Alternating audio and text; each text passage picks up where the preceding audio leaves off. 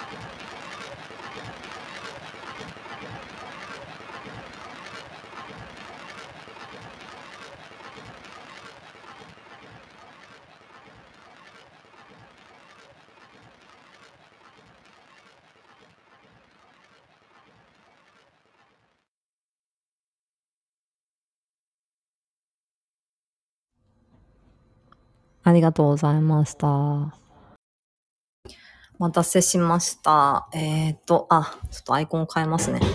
あの、放送事故と間違われたらいけないと思って、あの、アイコンを変えてました。ちょっと待ってくださいね。えっ、と、アイコンを変えよう。こんばんは。あ、こんばんは。よろしくお願いします。ちょっと今アイコンを放送事故のままになってしまうんで、ちょっと、いきなり何聞かされたのかなと思ってるので。本当ですよ。本当ですよ、つって。自分でやってんですけど。ね、本当ですよ、ですよ、本当ね。ちょっと待って、写真が見つかんない、なんかあれ。ちょっと待ってくださいね。あの、つ、通常、通常仕様に今。変わったかな？変わったか。まあちょっとね、曲の説明しましょうかね。あ、皆さんこんばんは。今日もね、ちょっと録音をしております。ズームをね。まあちょっと聞けない方もね、いたりとかして、いろいろ飛行機で、あのね、聞けなかったっていう話もいろいろ聞くので、あのね、アーカイブで残ると便利ですよね。好きな時に2倍速ぐらいで聞けばすぐ終わりますしね。ね、便利ですね。最近ね、本当に YouTube とかも、YouTube じゃな、YouTube もそうか。Netflix もそうですよね。あの動画をね、2倍速ぐらいで見ちゃうっていう。あれですかね。やっぱりこう、時短の時代なんですかね。最近はね。あれ？生きて、生きてます？ことねさん。生きてるよ。なんでだよ。あの、今の曲をね、ちょっと説明します。あの、おか、ね、お聴きいただいたのは、そのアルバムの序波球っていうね、まあ、あの、おのおのね、序と波と球ってやつですね。まあ、その球の部分の、まあ、後半です。を、まあ、10分ぐらい聴いていただきましたけど、これ全体はものすごい長いアルバムで30、分ぐらい。そうですね。あの、長いんです。で、まあ、参加アーティストは、まあ、私はまあ、ビバとね、声で参加してますけど、他の方はまあ、ギャスパー・クラウスの、あ、チェリストのギャスパー・クラウス、まあ、金継ぎで同じバンドをやってるんですけど、まあ、ギャスパーのアルバムです、序波球は。で、これには、あの、元 YMO の、って言わなくてもわかりますかね？坂本龍一さん。いらないと思って。っていうか、もう YMO 知らない世代の方が、もしかしたらね、増えてる可能性もありますよね。坂本龍一さんがプリペイドピアノで参加していて、あと、大友義秀さんね。何でしたっけ？アマちゃんだったかな ?NHK のドラマね。ちょっとね、有名になっちゃいましたけどね。あと、灰野啓二さん。あの、声ね。いきなりあの声ですからね、今日ね、始まりが。すごいですよね。呪いがかかってるみたいなね。何か魔物が降りてきてますよね、間違いなくね。まあ、灰野啓二さん。あの、ノイズで有名な方ですね。まあ、あと、まあ、石橋英子さんとかね、ピアノとか。まあ、もろもろ。あと、他にもたくさん、あの、参加しておりそのます。筋の人にとってはすごい豪華ね。そうみたいですね。まあ、ちょっとマニアックな音楽ファンにはたまらんラインナップっていうね、感じらしいですけども。その、チェリストが趣味で集めたメンバー。はい。あと、このアルバムのね、ジャケット、あの、諸星大二郎さんでしたっけ？あそのう、有名な漫画家さんですよね、日本のね。まあ、彼がすごいファンだということで、書き下ろしていただいたというね、あの、アルバムのジャケットということです。いいですかねこのぐらいで。はい。あの、ビアラボって言っても音楽の話全くしないって、すごい言われてます、あの、あの、話す人話す人。音楽の話しないのって。いうかさ、倉葉内でミュージシャンのお友達ほとんどいないんですよね。あの、ミュージシャン、ミュージシャンで繋がる感じらしいんですけど、本当は。結構ね、あの、いっぱい生息しているらしいんですけど、倉葉内に。出会ったことがないんで。なぜか。ね。まあ、そんなこんなでね、ビアラボ始まりましたけども。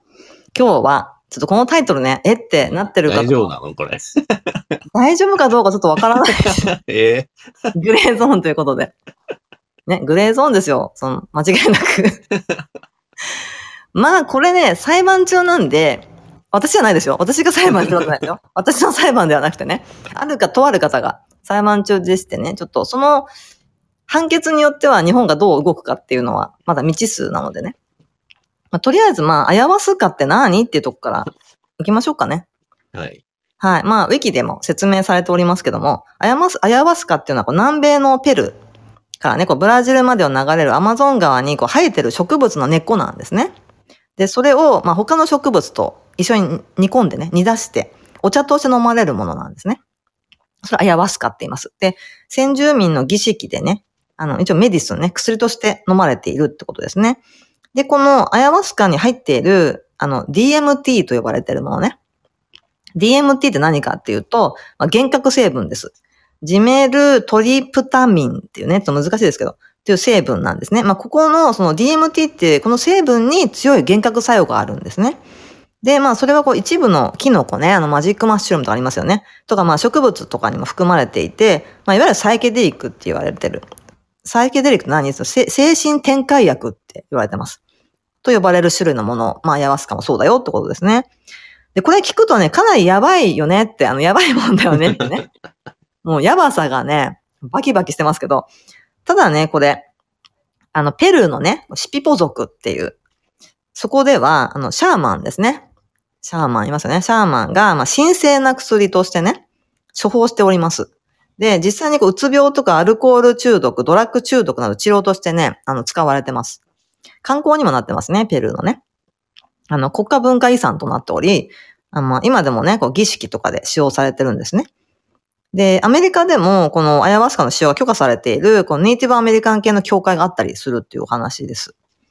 で、この DMT 自体を規制する国はこう少なくないんですけども、国連の国際麻薬統制委員会は DMT を含む植物やお茶をね、規制対象とはしていないという、まあ、これがウィキの説明ですね。どうですか？アヤワスカ。知りませんでした。いや、全く知らなかったよ。うーん、そうですよね。あの、多分、あの、そんなに不満もなく暮らして、日々暮らしてられる方は、ここにたどり着かないと思うんですよ。その、アヤマスカに。なんか自己探求をしたりとか、あのー考えすぎる人とかね。まあ、あと、まあ、ミュージシャンとか、まあ、カウンターカルチャーとかね、その興味がある方は、あの、アヤワスカを知ってる方は結構いると思うんですけどもね。で、ちょっと、ウィル・スミス何ってね。あの、ウィル・スミスですよ。あの、あの有名なね。あの、まあ、俳優であり、映画プロデューサーであり。あの、まあ、ラッパーだったんですよね。確かね、ウィルさんね。ラッパーでした。ちょっと曲聞いたことありませんけど。で、その方が、あの、ウィルっていうね。あ、ちょっと変えますかね。あの、何ですか、これ。あの、上のね。上のポコって出てるやつ変えますか。なんかね、自伝を出すんですよ。ウィルって日本でも出るのかちょっとわかんないんですけど、まあすごくこう、個人的な物語っていうね、感じで、まああのー彼のね、まあお子さんいるのかな？子供たちが成長する過程でも、こうおそらく共有してないんじゃないかっていう、もうすごくこう、詳細なものが含まれているっていうね。で、その彼はね、こう普段まあ警備員に囲まれながら暮らしてるんですね。有名、超有名人ね、ハリウッドセレブなんでね、まあそうだろうなと思いますけど、で警備員に囲まれながら移動するんだけども、あの、警備員のいないペルーに、お忍びなのかしらね、行きました。十数回ね。で、アヤワスカの儀式に挑んだということが、この事前に書かれているっていうね。で、この、ウィルはこのアヤワスカの体験に大きな影響を受けて、これは私にとって初めての自由な味だったっていうね、書いております。で、この地球上での50年以上の経験の中で、私がこれまでに経験したことのない、比類なき最高の感覚であると語っているっていうね、お話なんですよ。ちょっと私、ウィルさんのことあんま知らないんですけど、なんか有名な映画って何ですかね？ウィルさんの有名な映画。もともとはインデペンデンス・レイじゃない。インデあとは MIB とか、メインブラックああ、メインブラック。はいはい。聞いたことありますね。じゃないのかな。うん。ねだから何か、やっぱり、アヤワスカにたどり着いたっていうのは、きっと何かあったんでしょうね。いろんな出来事がね。いやなかなかその、あの、普通にって言うと何が普通かって話になっちゃいますけど、まあでも、いわゆるね、こう、大多数、多数決で言う普通の方の暮らしをしていたら、あんまりたどり着かないと思うんですよね。まあ、マリファナとかだったらね、まあ合法的な国もあったりもしますしね。あの、まあ、出会うっていうい入り口でもあったりもしますけども、こう、曲の曲ですからね。アヤワスカっていうのは。なんか聞くところによると、なんか、LSD のな100倍とか何百倍とかわかんないけど、ぐらいなね、強烈なものだと。で、この、結局その、なぜ裁判にね、なってるかっていう話なんですよ。で、多分ね、この裁判きっかけでアヤワスカを知ったって方も結構いると思います。で、京都でね、行われてるんですよね。あの、アヤワスカ茶会裁判ね。京都アヤワスカ茶会裁判っていうことで、あの、ニュースに出てますけども、ちょっとこれ説明しましょうかね。はいあのーはい。で、あの、概要なんですけど、2019年の7月です。慢性な、まあ、あの、抑うつ状態ね、まあ、うつ病だと言われてますけど、で、抜け出したいと悩んでいた大学生が、あの、薬草協会っていうね、ホームページがあります。から、アカシアの樹皮を購入しました。で、お茶にして飲んだところ、たちまち人生の意味を悟ったっていうね。すごい効果。お茶飲んだら人生の意味を悟るってのすごくないですか、これ。最速端っていうかね、もうなんか、すっ飛ばしてますよね。すっ飛ばして何十年ぐらいすっ飛ばしたかな。すごいですよ。で、隣にいた友人が驚いたっていうね。驚きますよね。隣だって友人が人生の意味を悟ってるんですよ。急に。お茶飲んでね。びっくりしちゃって、救急車呼んじゃいました。で、救急車呼んだってことはやばかったんだよね、多分何か。人生悟ってますからね。だから人 生、人間が人生を悟呼ったばない？んじゃない？何 やばい、こいつ人生悟ってる。救急車呼ばなきゃってはならない。や、なんかもう人生の言葉で全部悟った顔してるみたいな。悟った顔ですよ、多分ね。すごい悟った顔してるっていうね。で、救急車読みます。びっくりしたね。びっくりって読みました。で、まあ、それで事件に発展したってことなんですね。で、あのー2020年の3月、薬草協会を運営していた青いガラスさん。まあこれ、あの、多分芸名でしょうね。青いガラスさんが麻薬取締法違反の違反幇助ですね。の疑いで京都府警に逮捕されました。去年の3月ですね。で、アカシアの樹皮ね。これまあ沖縄県とかで自生するアカシアコンフサ。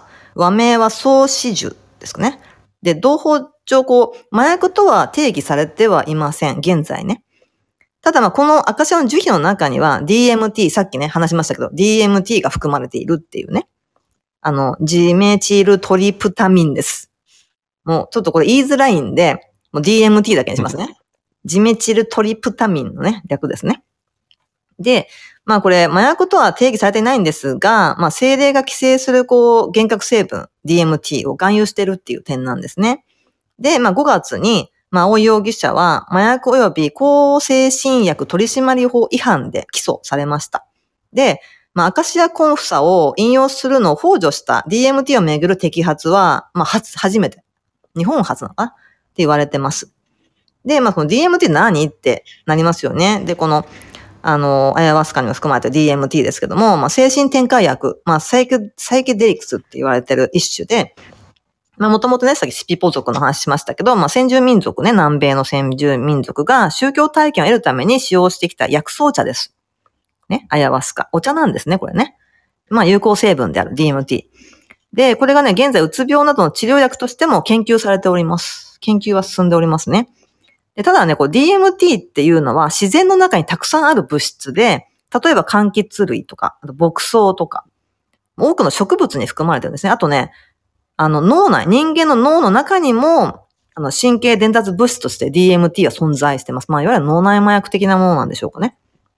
で、まあ、2020年の6月ね、去年の6月、京都地裁で初公判が行われました。で、青井被告は普通の植物からお茶を作ることが麻薬の製造には当たらないとして、こう仮にお茶が麻薬だったとしても、生きづらい人が楽になり、普通の人でもより意味深い人生を送れるようになるために茶会を行ったのだと。罪状を否認し、裁判が続いております。現在もね。で、だから、えっと、うん法律的に言うと、うん。まず、DMT 自体は違法薬物。うんう。うんんそうですね。うん。で、ただし、DMT を含む植物っていう話で、うん違法植物には指定されてない。うん。だそうなんから大麻とかはもう大麻を育てるだけで違法だけど、そうですね。成分と関係ない。日本ではね。はい。そうです。うん。なので、植物の状態で売ってたり、植物の状態のものは適法なんだよ。はここがポイントで。い。そうね。ここが大きなポイントになで、ただし DMT を純粋培養し、純粋うんうんに抽出して、それを、純粋、抽出してそれを売っちゃうと違法なんだ。そうですね。じゃあお茶はどこなんだろうっていう多分はいところなんだ。お茶はお茶は一抽出こみたいなというの？いやいや、植物よりなの？っていう。これはね、そうなんですよ。そこが論点なんですね。で、このまあ、弁護人の弁護士は、こう茶にしても DMT の結晶になるわけではない。うん今の話ですね。自生する植物の所持や利用を禁止するに等しいんじゃないかと主張しておりますね。で、これね、あの、不思議な裁判でして、あの、まあ、被害者とされている大学生は、人生を悟りましたよね。うつ病も完治しました。治っただ。死ぬ前に一回謝ますかって思ったね。死ぬ、もう自殺を決行しようと思った日の前日ですよ。なんか俺死ぬ前に一回謝ますか？地球最高のね、最上と言われている、あの、謝ますかを試してみたいって言ってね、試しちゃったんですよ。そしたら人生を悟って、うつ病が完治したと。これ、被害者ではないんですよね、正直。じゃあ、被害者なき裁判って今、今の裁判言われていて、で、こう、難しいんですよ。検察側を支持するのか、弁護側を支持支持するのかっていうね、こう正直なところ、被害者いないんだとね、こう刑事裁判なのか、これはっていうね。っていうこと自体からして、こうね、議論の構図がこう、よくわからなくなってるっていう。まあ別に刑事裁判は被害者がいなくても成り立つんじゃない？法律違反なら。まあね、だからその葵さんがね、一応所持してたっていうねそう、まあ尿検査もした後のことなんでね。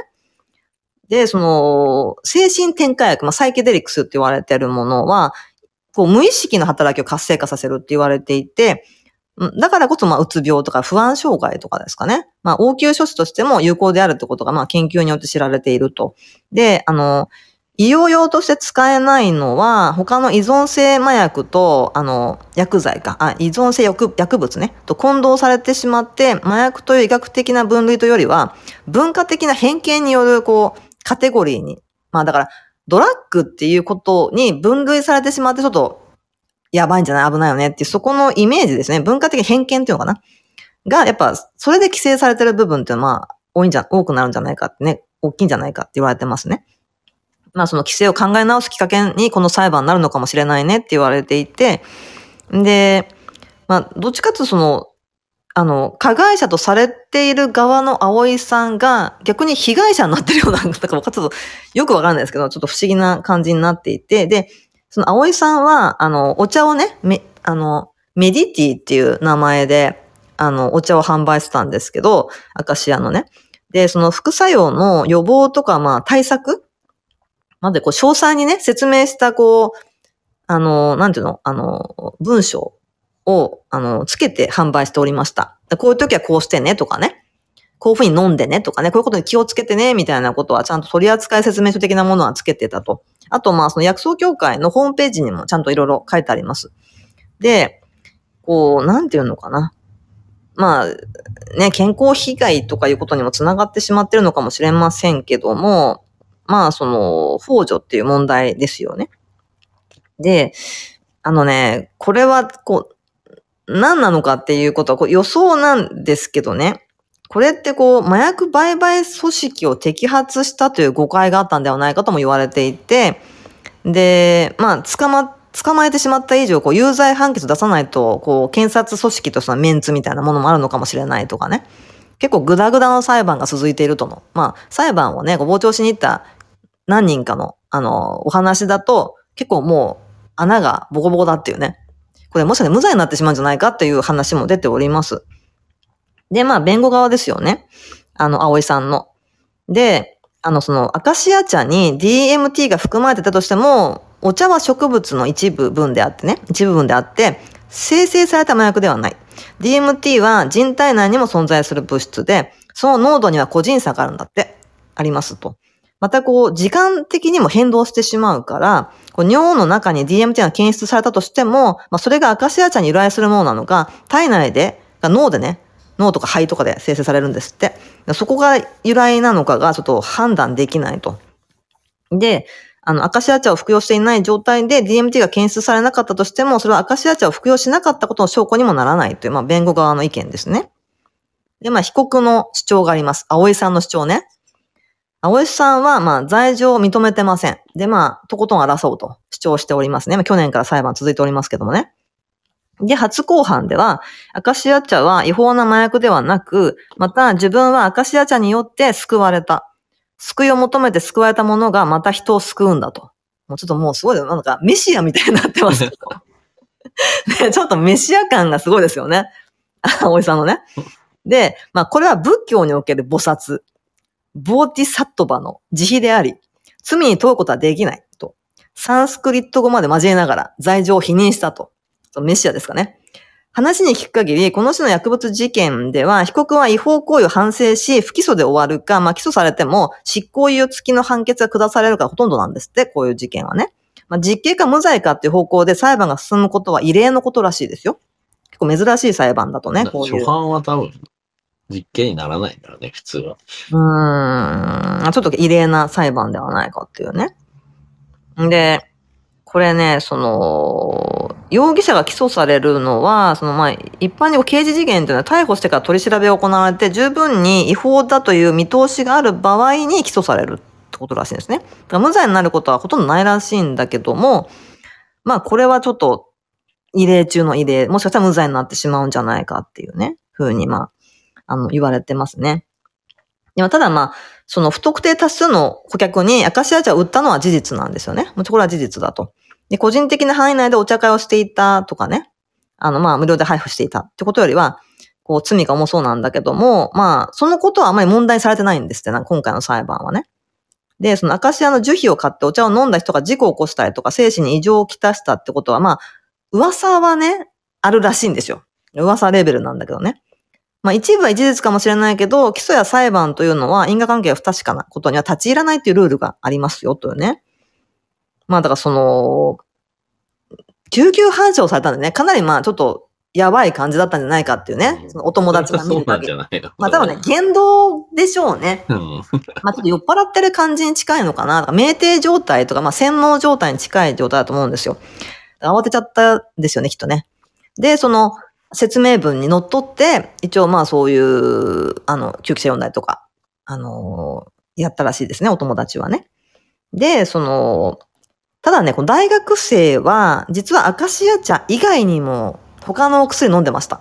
あの、精神薬ですね。抗精神薬的なものなのかな。まあ、複数の薬物を同時に摂取していて、だからそれ、ちょっとお酒のちゃんぽん状態っていうか、多分ね。うーん、あの、精神薬をたくさん飲むだけでも結構危ないですよね。当たり前だけど。で、それで、幻覚作用が強いあ、ね、あの、アカシア茶を一緒に飲んでしまったって、まあ、これは、えちょっとその作用もね、ある、あるのかなと思うんですよ。お茶だけの話ではなくて、まあ、それもちょっと強めてしまったかもしれませんよね。もしかしてね。ただ、うつ病が治ったと。不幸中の幸いなんだ。どういうことっていうね。死のうと思ったが、なんか、アヤワスカで生きようと思ったみたいな。まあでもこれ、あるあるらしいんですけどね、実はね。うーん、これ、うん難しいですよね。そもそもなんでアイアワスカに興味を持ったんだ？うーん。でなんか番組見たんじゃなかったけ？ど。私、あ、私ですか？うん。今大学生の話かと思って。大学生じゃなくて。そうですねうん。私はね、その、あのー何が最初かな。ぼんやりしてたかもしれないけど、まあ、具体的に見たのは、目撃したのは、ネットフリックスの番組です。何の番組かというとね、えっとね、ネットフリックスオリジナル作品、チルシーが物申すっていうね、ちょっとタイトルが放題がちょっと、センスがなさすぎてちょっとね、腰が砕けますけど、チェルシーが物申す。チェルシーさん誰っていうのは、そのね、アメリカのね、コメディアンです。チェルシー・ハンドラーさんね。この人が、まあドキュメンタリーです、これね。ドキュメンタリー作品なんだけど、ネネットフリのね。現代社会の四大テーマ。結婚、人種差別、シリコンバレー、ドラッグ、起きるっていうね。そういう番組です。で、この4話のドラッグっていう回で、アヤバスカ体験記が、あのー見られるんですね。で、このチェルシーさんが、ちょっとアルコールがものすごいですよ。まあアル中と言っていいほど飲んでるっていうね。で、あの、まあ、いろんなことありました、私生活でね。あの、ちょっといろいろ大変悩んでるんですよ。で、一回ちょっと興味があると、ペルー行ってみたいって言って。で、友人に話したところ、私も行きたいっつって、あの、女性一人、男性一人がね、三人で参加することになりました。で、もちろんカメラもね、取材班もついて、ペルーに行きました。いや、これ、ね、すごかったんですよ。その、まあ、トラウマに向き合う的なものになるんですよね。結果的にね。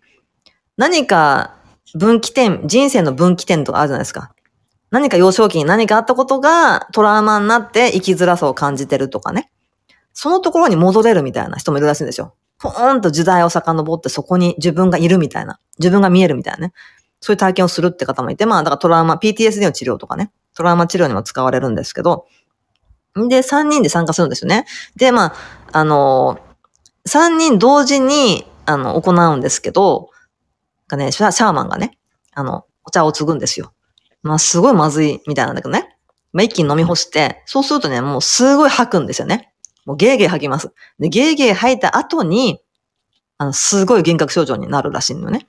でも、このチェルシーさんね、番組の中で全然聞きません。あの、お友達二人はね、もうこう、吐いたり泣いたり、吐いたり泣いたりもう、もう目まぐるしく感情が変わって、大騒ぎですよ。で、女性はね、なんかちょっとシングルマザーでね、お子さんとちょっと離れてたりとかしてね、もう感情が高ぶっちゃって、ちょっとあの、シャーマンのお付きの人みたいなね、そのツアーのお付きの人みたいな方が、あの、介抱したりとかしてね、トイレに付き添ったりとかしてね、大変でした。ただね、チェルシーさん全く聞きません。で、友達が大変なんで背中さすってあげたりとかね、世話してるんですよ。で、なんか、なんで私聞かないのってなって、悩みます。で、もしかしたら、こう、みんなでやってるから良くないんじゃないかって言って、ちょっともう一回あの、チャンスをくれってお願いする、シャーマンにお願いするんですね。そうするといいよって言って、じゃあ次の日やろうってなって、で、今度は個室でね、一人だけで受けると。マンツーマンで受けたいっていうことで、で、ちょっと、アヤワスカのお茶も2倍に増えました。大丈夫って思います。大丈夫ですよ。本当にね、ちょっと多いよっていうね、え、こんな飲むの？って、はい、飲みなさいって言われてね。ただね、こう、アルコールを日頃ものすごい飲んでるっていうことが、もしかしたら効かないって方に触れたかもしれないっていうことで、まあ量を多く飲んだんですね。そしたら来ましたよ、もう。ものすごいことになります。チェルシーさんが。あの、これはネットフレを見ていただいた方が いいですかね。まあ彼女はね、結局幼少期に戻りました。あの、自分がね、ボーンってね、時代を遡って。まあそこでいろんなことわかるんですね。人生がわかります。向き合うべきは何なのかってことが分かったっていうね、まあそういうオチになりますけど。いや、これね、すごかったです。あの、実際に映像で見るとね、結構すごい、びっくりしましたね。まあ、行くまでも大変なんですよね。当たり前だけど、ね、ペルーですから。本当に。すごい大変。行くだけでね。まあ、行くだけでも試されてるような感じありますよね。ここまで来たらやんなきゃって、こう、覚悟も決まるっていうのもあるかもしれないし。でね、他の方のアヤワスカ体験記っていうのが、あのーブログで上がっていて、ちょっとね、この体験記、あの、ちょっと、いろいろかいつまんで読みたいなと思うんですけど、このアヤワスカ、この人はね、イタリアで確か受けたんですね。イタリアかな？ちょっとわかんない。あの、かい外国です。日本人ですね。日本人だけど、海外でアヤワスカ体験、ペルーじゃないところだね。ペルーに行かなくてもできるんだ。いや、だから、その、まあ、アンダーグラウンドではあるんですが、うんまあ、先ほどちょっと言ったように、まあ、ちょっと、ある教会とかね、あるちょっとそういう団体がやっているという、まあ、話はあります。だまあ、海外でできるところはある。まあ、どこでもできるわけじゃないけど、まあ、できるところもあるっていうね、ことですね。取り締まりがないところなのかな。で、まあ、その方海外で、まあ、ニューヨーク在住のライターさんですけども、この方はまあ、ちょっとどっかの国で受けたというね、ことなんです。で、これってまあ、アヤバスカって自然のものですよね。ケミカルなものではないんで、まあ、ケミカルドラッグとは違うということでね。で、その効果を得るためには、体をできるだけピュアな状態にしなきゃならないって言われて、まあ、準備段階に入ります。アヤバスカを受けようって決めたね。その時から、まあ、1ヶ月前か2週間ぐらい前からは食事制限をすることを勧められたんですって、この方はね。で、何かっていうと、まあ、基本的にお酒はダメと。やっぱお酒関係あるのかなやっぱね。その、チェルシーさん聞かなかったでしょ 浴びるようにお酒飲んでるから、毎日ね。だからまあ、基本的にまあ、お酒、マリファナ、ドラッグは NG と。あと、赤身肉とガーリック、玉ねぎ、砂糖、カフェインもダメ。まあ、いわゆる刺激物となるものはダメですと。あと、セックスもしないでっていうね。性的行為も禁止です。あと、テレビ、ニュースなど外的刺激物も避けてくれと。すごい、それだけでなんか悟り開きそうですよ。もうアヤマスカのなんで赤身前に、肉ダメなの？わかんないけど、あの、アヤマスカの前に悟り開くっていう。これだ続けてごらんよ、1ヶ月も。こ の状態を。すごくない？だって、お酒、マリファナ、ドラッグ NG。まあだからそういう、おお薬系ダメね。で、赤身肉、ガーリック、玉ねぎ、砂糖、カフェインダメ。で、性的行為もしない。テレビも見ない。ニュースも見ない。みたいなね。これだけでもかなり浄化されそうな雰囲気漂ってますよね。準備段階です、まだこれね。準備しました。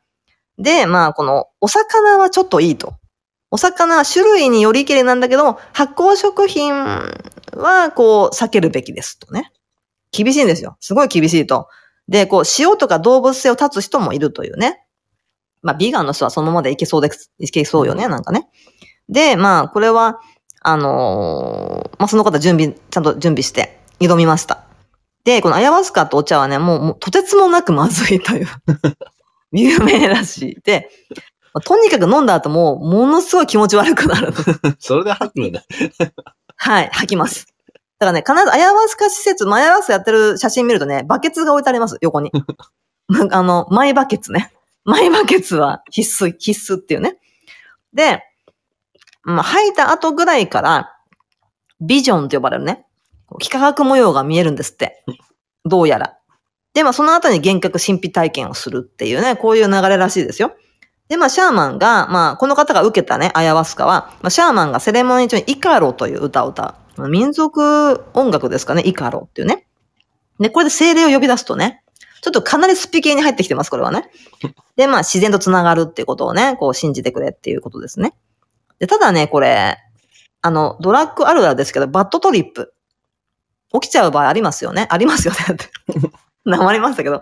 あります。まあ、これは、マリファナとかでも起きる人もいるかもしれないし、まあ、なんだろうな、ドラッグは、だから精神状、その時の精神状態に結構作用されるみたいなんで、まあそのアヤワスカでもバッドトリップ体験っていうのはね、まあ、ショックで亡くなったってこともいるという、まあ量の問題もあるのかな、まあ精神状態は体調とかにもね、よるのかもしれませんね。で、まあシャーマン曰く、こう、アヤワスカはトラウマや病気を克服するために使われるものだ。ただ、ドラッグとして飛ぶためね、ハイになりたいみたいな、そういうことに使うものじゃないよ。そういうもんで使うなと。で、勘違いしてはいけないよってね。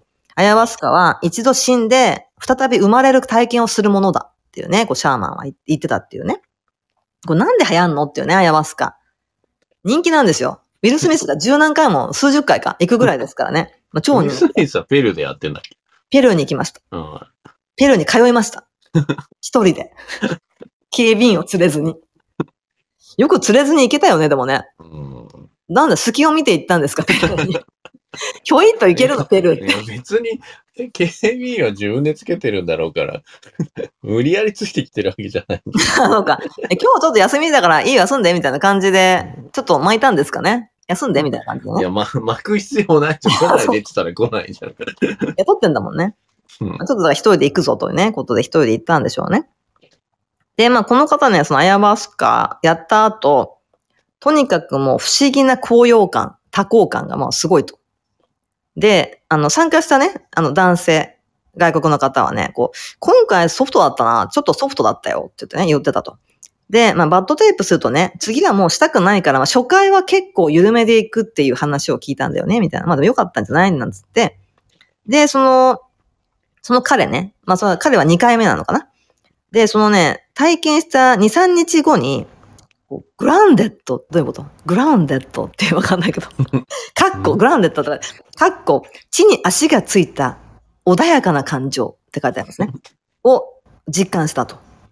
で、まあこのね、あの、アヤワスカの効果っていうのは、そのまあ儀式の時だけじゃなくて、その後にも影響を及ぼすって言われていて、で、まあ、彼女はね、思ってたよりなんかちょっと効き目が大きくなかったなと初回ね、ちょっとがっかりしてたんですって。ただまあね、これ後々聞いてくるよっていうね、あとまあ初回はちょっとソフトだったってことでね、まあちょっと安心したと。で、あのね、こう続くんですよ。こう、日に、日をまたいで続いていきます、アヤワスカ体験ね。だから、一気にその、チェルシーさんは一気にやったんですよね。一気にバーンってバーンって、バーンって飲んでバーンってきたみたいな感じですけど、まあこの方はゆっくり、こう、睡眠を取りながらね。まあ次の日は、まあちょっと量を増やしていくみたいな。ちょっとそういう感じで、徐々に行っていったんですね。いや、これね、面白いんですよ。で、そのまあ、2回目ぐらいの時にも、まあ結構、あの、具合が悪くなって、二度とこんなもん受けたくないって思った瞬間もあったらしいんですけども、まあその後に、まあビジョンを見ることができてね、まあ幻覚ですね、幻覚体験をして、で、まあ不思議体験をした後ね、こうずっと多幸感続いてると。穏やかな気持ちがあるし、あのー日頃ね、イライラしたりとか、まあ自己否定ね、他人を攻撃するみたいな気持ちに、こうちょっと、なんだろうな、当たり前すぎ、そんな日常がね、都会でまあね、ニューヨークでライターさんしてるんでね、まあいろいろありますよね。お疲れだったと思いますよ。で、そのことにね、自分に対してはすごく鈍感だったよねって。優しくできなかったよねってことが分かったということなんですね。ただまあね、日常に戻りますとね、戻っちゃうんですよ、やっぱり。またすぐイライラする人になってしまったと。ただ、あの時の体験を思い出すと、なんかスッとね、穏やかな気持ちになれるっていう。まあ彼女は今そこにいるっていうね、ことらしいです。ね、まあ負の感情は持っている、なくなったわけではないんだけども、今もね。でもこう、こう自分を見る、見つめることができるようになったと。で、以前より人に優しくできるようになったよっていうね、そういう体験記でした。どうです？体験してみたいです、ごつめさん なんか吐くの嫌だな。ん。え？まずいお茶が嫌だな。まずいお茶飲んでゲーゲー吐いて。ただまあ、ゲーゲー吐いた先には何かが見えるっていう。人生悟りますよ、でもね。どうです？どうですってね。できませんよ、日本でねやっ。てみたいの？もちろんです。そうな。はい、もちろん。日本で解禁された暁にも、ペルー行きたいですけどね、ちょっとね。時間もかかるしね、お金もかかるでしょうからね。生きて帰れるかどうかわかりませんけど。まあ日本で解禁されたら、一度は体験してみたいですね、やっぱね。あの、経験してみたいなと思う。経験値でね。経験したみたい。まあ、好好奇心があるのでね、経験したいなと思います。まあただ、なんだろうな、こう、自他の境界がなくなるって感覚、すごい興味あるんですよね。なんかね、その、アマゾンプライムで、ニコール・キットマンが主演のドラマがあったんですよ。なんだっけ、タイトルしちゃったの。ちょっと時間経ったんで忘れちゃったけど。なんだっけ、ナインなんとかストレンジャーだったかな？あのそんなようなタイトルです。で、ちょっとね、そういうリトリート施設みたいなのを経営していて、お金持ちの人たちがね、魂の浄化に行くわけですよ。なんかそういう施設に。そういうのあるらしいのよね、結構海外にはね。まあ、エステよりもちょっと超えたものっていうかね。いろんなちょっと究極な体験をして、あの、自己を高めるみたいな。そういうことを、そういう施設があるらしいの、本当にね。まあ、それをちょっとホラーチックに、あの、描いたドラマなんですよね。なんかね、あのドラマで結局、こう、死を間近に感じないと、生っていうのは感じられないっていう、まあ、そういう結論なんですよ。なんとなくあのドラマはね。それに近いと思って、まあ、一回死んでもう一回生まれ変わるんだっていうね、そのシャーマンの方が言ってるように、究極の体験究極の恐怖とかね、本当に死ぬんじゃないかっていう体験をしないと、自分が生きているって実感は得られないっていうね、真の実感は得られないんだっていうところから、まあ来てるんでしょうね、アイワスカっていうのはね。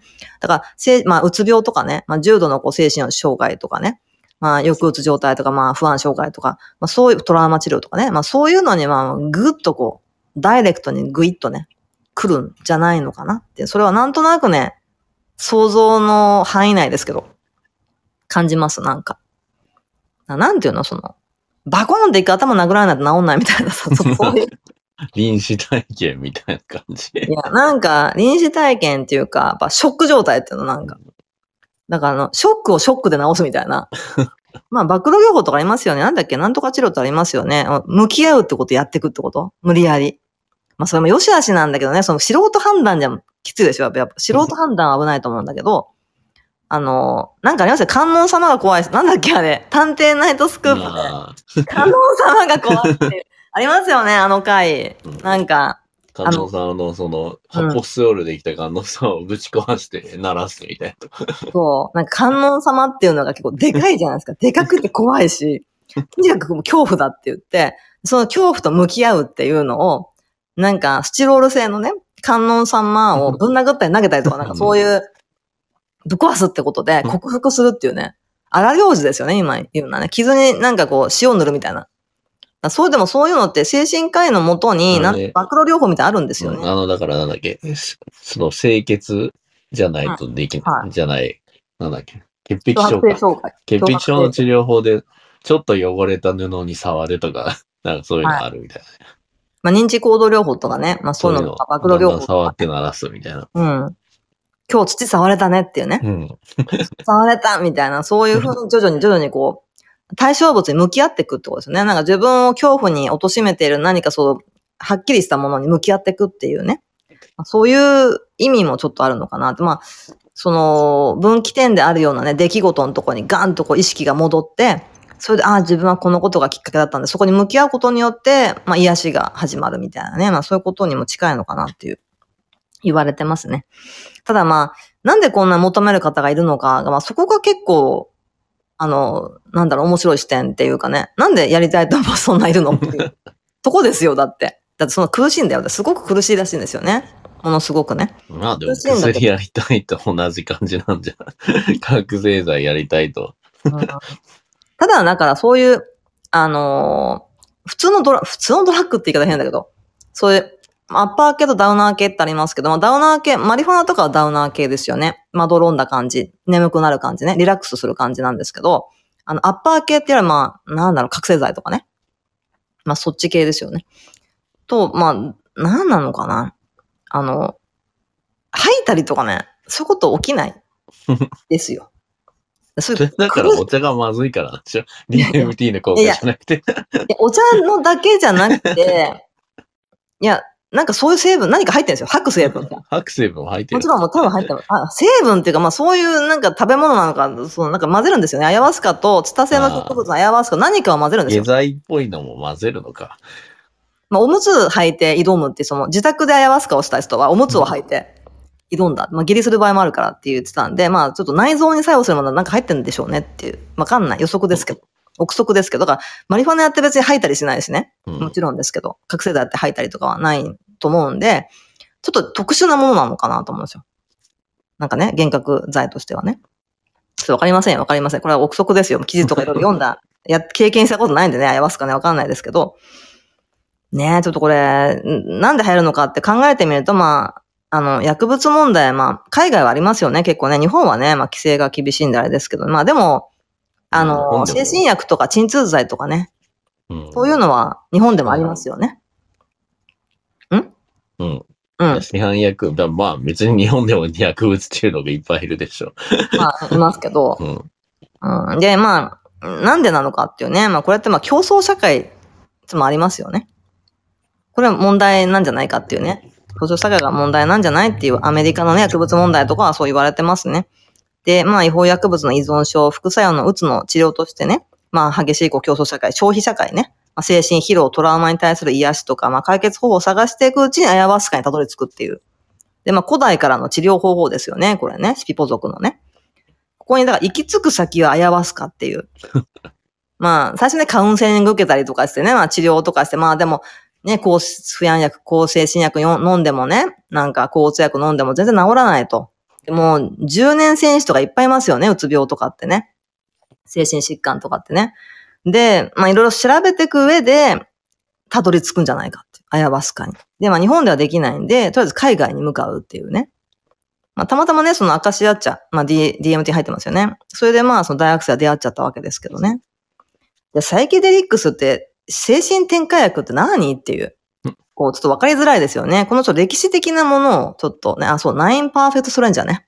今上に出てますね、リンクがね。これ面白いですよ、このドラマ。本当に。なんかね、こう、怪しい施設で行われる怪しい出来事 が8話ぐらい続きます。何も言ってない。はい。ニコール・キットマンが一番怖いっていうね。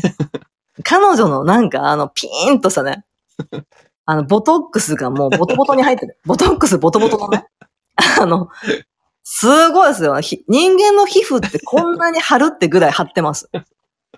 みんな4、50代女性が目指すべきね、あの、なんか境地ですよね。あの、ピーンってね。もうシワ一つない。綺麗だったのにな。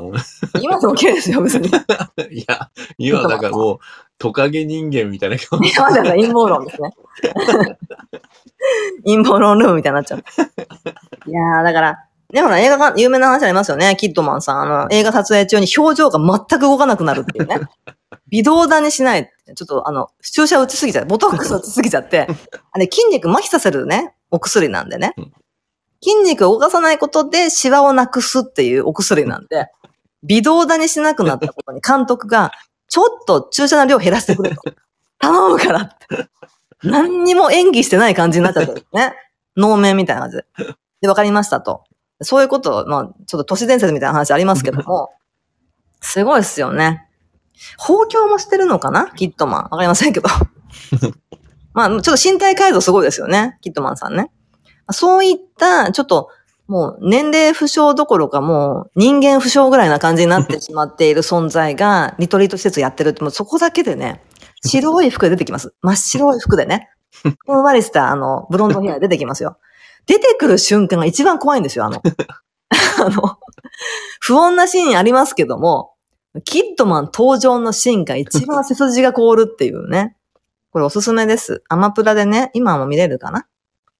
ちょっとね、怪しげなものが好きな方はぜひね。別にアヤワスカ関係ないですよ。全く関係ないですけど、そういうリトリート施設でね、怪しい。まあでもそれも、ちょっとドラッグ的なものも出てくるんでね、ドラッグドラマかなと。ドラッグをやってるみたいな気持ちになれるっていうね、言われてますけどもね。で、そう、サイケデリックス、その、せあの精神転換薬。その、なかなか聞き、なんか聞いたことないですよね。さあの、精神転換薬みたいな言葉。私初めて聞いたんですよ、これ。まあ、サイケデリックとかね、言いますけどね。サイケ柄とかね、洋服でもあります。tie dye 柄とかありますよね。村染めみたいなやつ。あれ、サイケ柄とか言ってね。言われてます。まあ、サイケデリックスが来てるんですよね。まあ、精神転換薬と。で、これね、歴史をね、やっぱちょっと紐解いていった方がいいのかなと思っていて。で、まあね、そのアヤワスカ、DMT ですよね。まあ、他にもね、こうメスカリンっていう成分を含むサボテンのペヨーテ、ペヨーテかな？って言われるもんとかね。あの、マジックマッシュルームとか。まあ、シロシビンっていう成分が含まれてるマジックマッシュルーム。マジックマッシュルームはあの、あれでちょっと知ってる人いますよね。あの、日本の俳優の、なんだ、伊藤なんとかさん。伊藤秀、なんだっけな？秀明？秀明でしたっけ？あの、なんか、顔が淡白な感じの。顔が淡白だけど、体がムキムキみたいな、なんか。伊藤秀って言ったらそれしかいないのだよ。ありますか？あ、そう、あ、そうなんだね。あの、伊藤秀明さんかな？ちょっと間違ってたらすいません。が、あの、海外でマジックマッシュルームをやって、錯乱状態になって、ニュースになりましたよね。知ってます？皆さんね。いや、よく覚えてないけど。それでマジック、え、なキノコでそうなんの？みたいなね。ここで知った方もいるのかもしれないっていうね。まこれマジックマッシュルームはまあ、中米を支配したアステカ帝国で神聖なキノコとして崇められていたっていうね、歴史があったりとかして。で、この各地の民族文化とサイケデリックスっていうのは密接なつながりがあるんですね。まあ、幻覚体験で得たイメージっていうのが、絵画とか装飾にも広く用いられていると。文化だっていうね。で、まあ、幻覚って怖いもののようですが、誰でも毎晩見てますよね。あれ？シーン？みたいな。夢ですよ、夢。夢です。夢見てるよね？見てる人はね。毎晩見てないかわかんないけど、まあ、あれも幻覚ですよねっていう話ですよね。まあ、脳が見せてるっていうね。うんこととしてはね。夢の中にいる時ってなんか夢だって思う人もいるけど思わない人もいるでしょ？ね。私夢の中で夢って思ったことあるかな？ちょっと経験ないですけど。結構あるけどね。あるんだ。うん。うん。夢の中でこれは夢だって気づいて、夢の中では絶対死なないと思って飛び降りたりしたことあるよ。どうなるんです飛び降りたは？なんかわーってなって気持ちよくて、最後の地面につく前に目が覚めたけど。あーあの、べちゃってなんない。うんべちゃってなんかなんない。それはなんないね。それは経験したことないの？やっぱ、あと起きちゃう飛び降りて、あの、着地した時もあったの、ちゃんと。の。うーん。あの、ヒーローみたいと。あ、ヒーロー着地みたいな。そうなんだうん。ちなみに伊藤秀明さんは自宅でマジックマシューを食べたらしいよ。日本です？日本でみたいだよ。捕まりました？それ。もしかいや、して。だから捕まってないけど、病院に運ばれて入院した。ああ、日本だったんで、海外かと思ってた。まあね、そんなことでちょっと有名になっちゃいましたけどね。有名になる前かな？ちょっとわかりませんけどね。だからその、まあ夢を見てることと近いものがあるよっていう、ね。まだこの時は違法じゃなかったんだね。マジックマシュー。あ、そうなんだ。この後、違法になった。なるほどね。その、ね、夢を見てるときって起きてるときと同じぐらいこう脳が興奮しているっていうね。意識はこう内側に向いているんじゃないかと。で、無意識のイメージが意識に上がってきてるっていうね。まあそういう状態が、ちょっと幻覚を見てる状態と近いんじゃないのかなっていうね。まあそんな話も、まあ夢も、夢もある意味サイケデリック体験かもしれないねっていうね、話もあります。で、このサイケデリックスっていうのはその戦争とか労働にも利用されてきたって歴史もあって、まあカフェインとコカインですよね。戦争とか、まあ資本主義と相性がいいって言われてます。まあ興奮剤ですよ。カフェインもココカインもまあ興奮剤ですよね。アッパー系ですよね。で、まあ国家が流行らせたっていうこともあったっていうのを興奮させて、まあ国民に長時間労働と過酷な戦争を強いるっていうね、こう歴史がありましたっていう。まあ、兵士に麻薬を配ってるそうですよね。話は、うん。ようんくある。そうですよ。まあね、アヘンとかね、まあそうなりますよね。ただまあアサシンとかがそう。アサシン。アサシンって暗殺者だけど、大麻っていう意味もあって。ああ。だからその暗殺者に麻薬を配って暗殺させるみたいな。ああ、なるほどね。そういう歴史もあるのか。なんかその、今のってアッパー系なんですけど、まあ逆にこう、ダウナー系っていうのはこう、労働意欲をちょっと減退させてしまうんじゃないかって言って、あんまり国としては広がりを見せてほしくないなっていう、そういう立ち位置のね、あの、麻薬らしいんですよね。で、ただね、アルコールはかなりやばいって、あんまり皆さん分かってないっていう、あの、よく聞く話なんですけど、アルコールって別に違法じゃないじゃないですか。まあ、未成年はダメだと思うけど、ただ、あの、結構ね、ドキュメンタリーとか見てると、海外とかの、アルコールって本当にやばいんですよね。脳を萎縮させるし、結構やばいと言われてますよね。ただまあ、これは利権、なんか、利権問題ありますよね、いろいろね。きっとね。アルコール。まあ、あとはやっぱり歴史的な ことがあるので、まあアね。ルコール禁止しないのは。そうね。ただまあ、アルコール依存、うん。あの、禁酒法時代とかあったでしょ、アメリカで。そうですよね。結局ダメだったでしょ。うーん。ただなんかこれ、ちょっと聞いた話なんですけど、その今 CM でごくごく喉越しみたいなシーンをこうカットしてるっていう話を聞いたんですよ。民放見ないんでわかんないんですけど、あの、あの、ビールガクってありますよね。ごくごくって飲む CM。あのあ、喉越しのゴクンって飲み込む音が、アルコール中毒の、その中毒性のある患者さん、中毒患者さん、依存性、依存症の方に刺激になってしまうっていう。飲みたくなっちゃう、すごくっていう。だから、その、ごくごく音をなくしてるって、どっかで聞いたんですけど、ちょっとそれわかんない。真のほどわかんない。ちょっと確認しないんだな CM としてはでも飲んでほしいから微妙だよね、それ。そうなんですよ。だから、飲んで美味しそうに飲んで。どっちなんだっていうね。で、しかもそのポカリスエットとかどうなんだっていう。あの、お酒じゃないけど、ゴクゴクってあの音は、ポカリとか別に他の飲み物とかでもあるから、それはどうなってんのかなっていうね。ちょっと確認、ちょっと聞いた話です。何日か前に聞いた話で、えっと思ったんですけど、確認はしてませんね。そんなのもあんのかな？わかんないですけど、でこう日本国内のアルコール依存性患者って80万人以上いるらしいんですよ。どんな数だかちょっとわかんないけど、まあ80万人以上いると。で、予備軍、予備軍でどうやって見つけるんですかね？予備軍を含めると約440万人になると推定されてますね。厚生労働省の調べです。で、まあ、世界保健機構ね、WHO によると、こう2016年に薬物関連での死亡者が最も多かったのはもちろんアルコールと。14万5千人ね。続いてオピオイド。問題になってますよね、オピオイドね。オピオイド。問題になってますけど、これは12万人。でコカインが9500人。覚醒剤が7000人。大麻は0人だったという話ですね。だから日本でちょっとアルコールにちょっと優しいですよね。酔っ払いに優しいっていうか。そうね。日本は酔っ払いに優しいよ。ね、言われてますよね、結構ね。海外ってお店の中で酔っ払うとか結構やばいんですよね。かっこ悪いみたいな。ありえない。軽蔑されるんですよね。結構お店で酔っ払っちゃうって。家で酔っ払いよみたいな感じで。でも日本って酔っ払いが溢れて、酔っ払い溢れてます、夜の街ね。すごいでしょ。電車の中でも、そのね、夜の街でも、まあ、レストランでもいっぱいね、酔っ払い居酒屋さんとかね、いっぱいいますよね、酔っ払いね。自分がわかんなくなっちゃうから酔っちゃうっていうのは、ちょっとかっこ悪いっていうね。あの、マナーがないよねって海外で言われてしまうっていうね。日本ではなぜかこうね、酒の席だから許せみたいなさ。なんか海外の人はアルコール強いからね、なんか。それ体制みたいな。体制も違いますよね、ちょっとね。まあちょっとそれもあるかもしれない。そんなに酔っ払うんだったら本当家で飲んでほしいと思いますよね。なんかよく道路でね、なんかあの、酔いつぶれちゃったり人いますもんね。冬とかだったら危ないですよね、本当にね。なんかあの、二子玉川の駅で酔っ払いが完全にホームで寝ていて、あの、まあ、あの、サラリーマンですよ。スーツ着てカバン持ってね。ほっとこうかと思いましたけど。一応駅員さんにね、ちょっとあの、寝てる人いますけど、よろしくお願いしますってね、あの、お伝えして帰りましたけど、危ないよね。そこまで飲んじゃうって何があったんだろうかって思っちゃいますけどね。だからその、まあアルコールの失敗とか迷惑行為って日本ではちょっと甘いよっていう話はね、まああります。これはね。ただね、これって、あの、まあ薬物、ドラッグの一種だよと。アルコールはドラッグだよっていうね。まあその一種だよっていうことに気をつけようっていうね、話ですよね。で、まあこの、1960年代ぐらいなんですよ。大麻、LSD を使ってもカウンターカルチャーの話ですよね。これって、まあ密接に、まあヒッピーとかの時代ですよね。会社がこうドラップアウトするっていうね。で、まあベトナム反戦運動とかもありましたよね。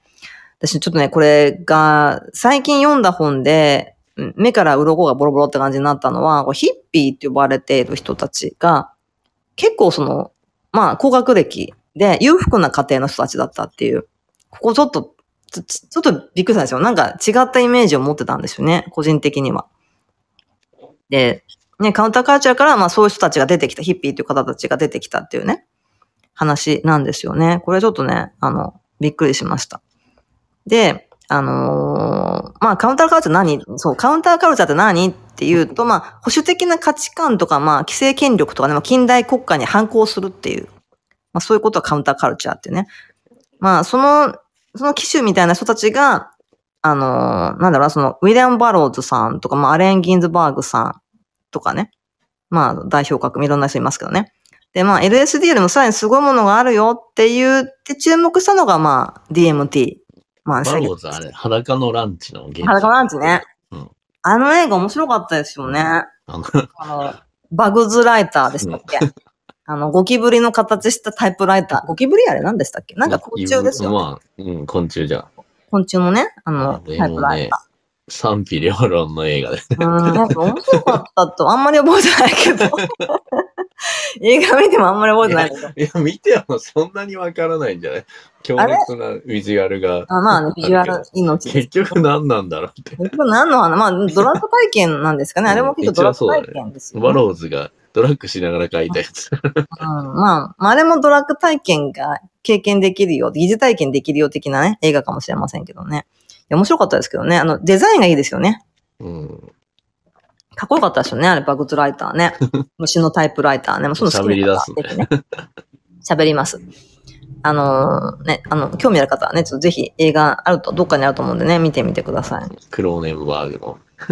うん、ね好きなんですよ。クローネンバーグもドラッグ的ですよね。映像は。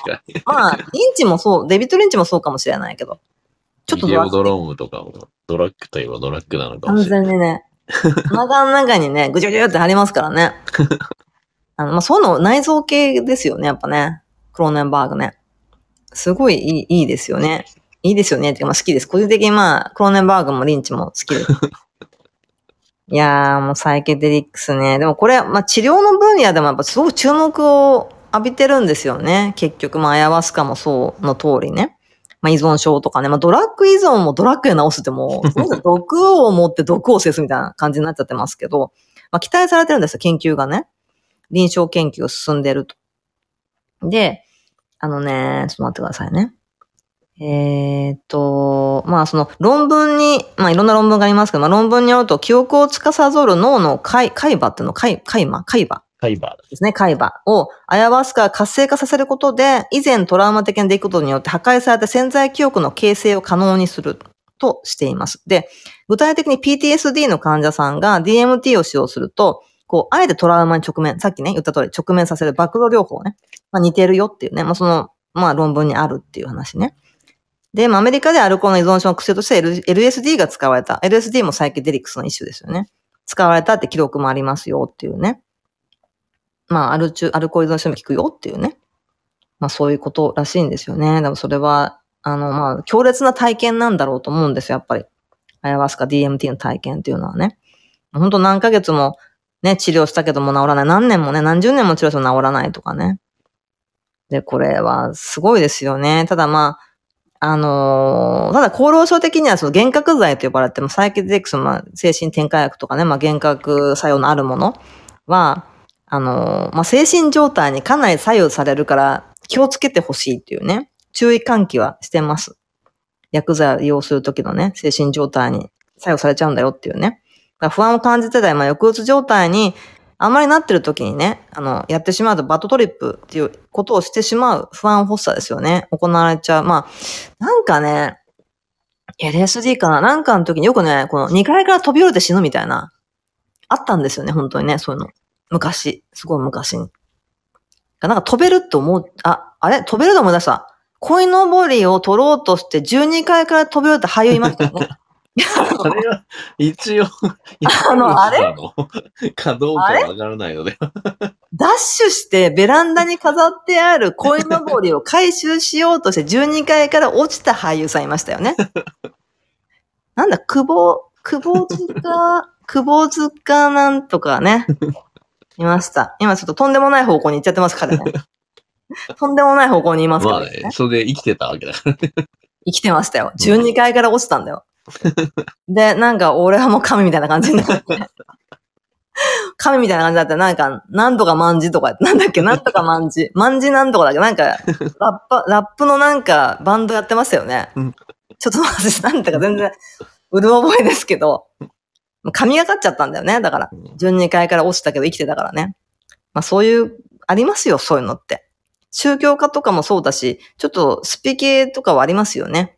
臨死体験を持って、ちょっと目覚めたみたいな、そういう、ちょっと神に近づいた、神になったみたいな感じのありますけどね。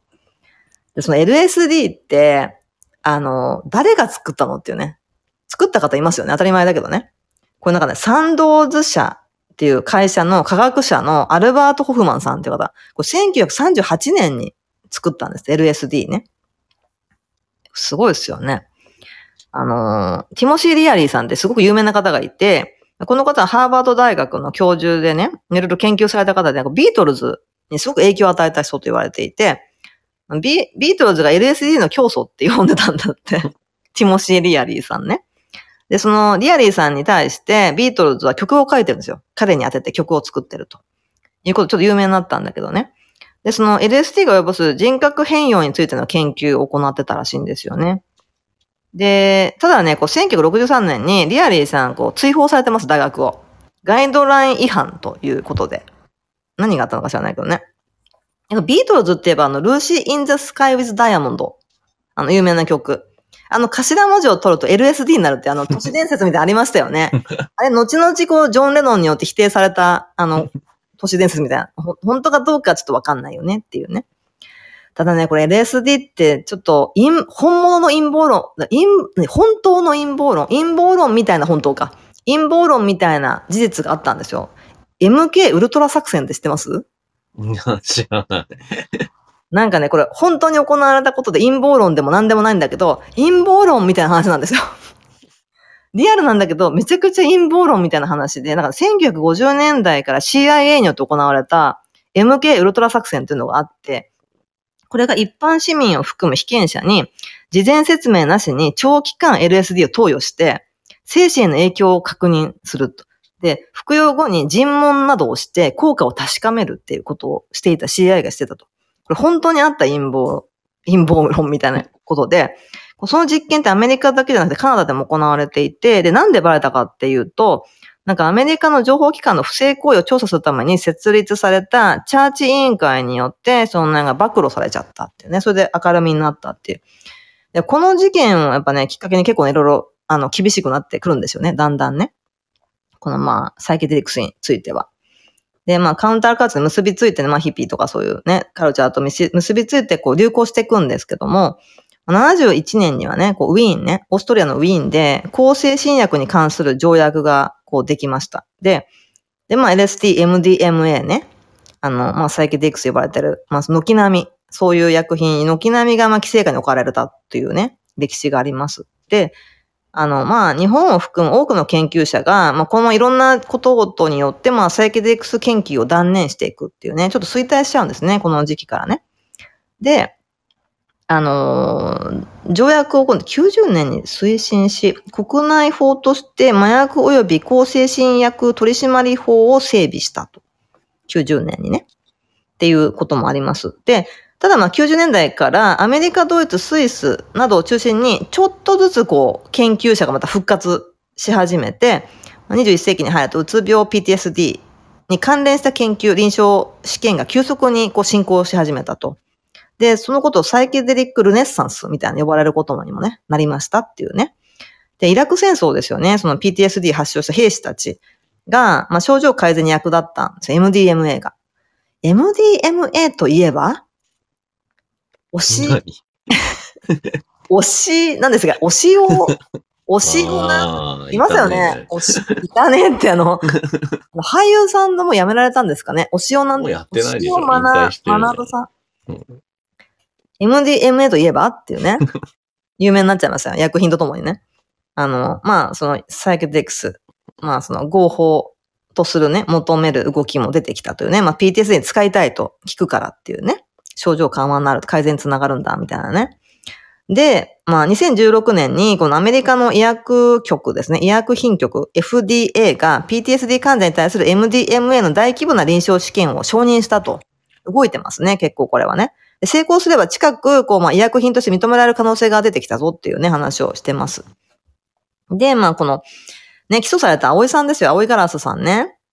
この、ね、なんていうの、赤シアチャってこう、他人に被害を与えずね、依存性がないんですよ、とね。精神の不調に苦しむ利用者が情報交換しながら少しずつ文化が成長している過程だったんだと。今ね、その最中だったんだと。その成長が司法によって止められてしまいましたと。法律でなく文化的に規制する方法を考えるべきじゃないんでしょうかね、と訴えているっていうね。ねだからその、どうなんですかね。まあその、葵さんの基礎で、こう時代に逆行する。基礎はね、時代に逆行してるように感じてるっていう人も、まあそういうね、まあどっかの教授さん、大学教授さんも言ってたりとかね。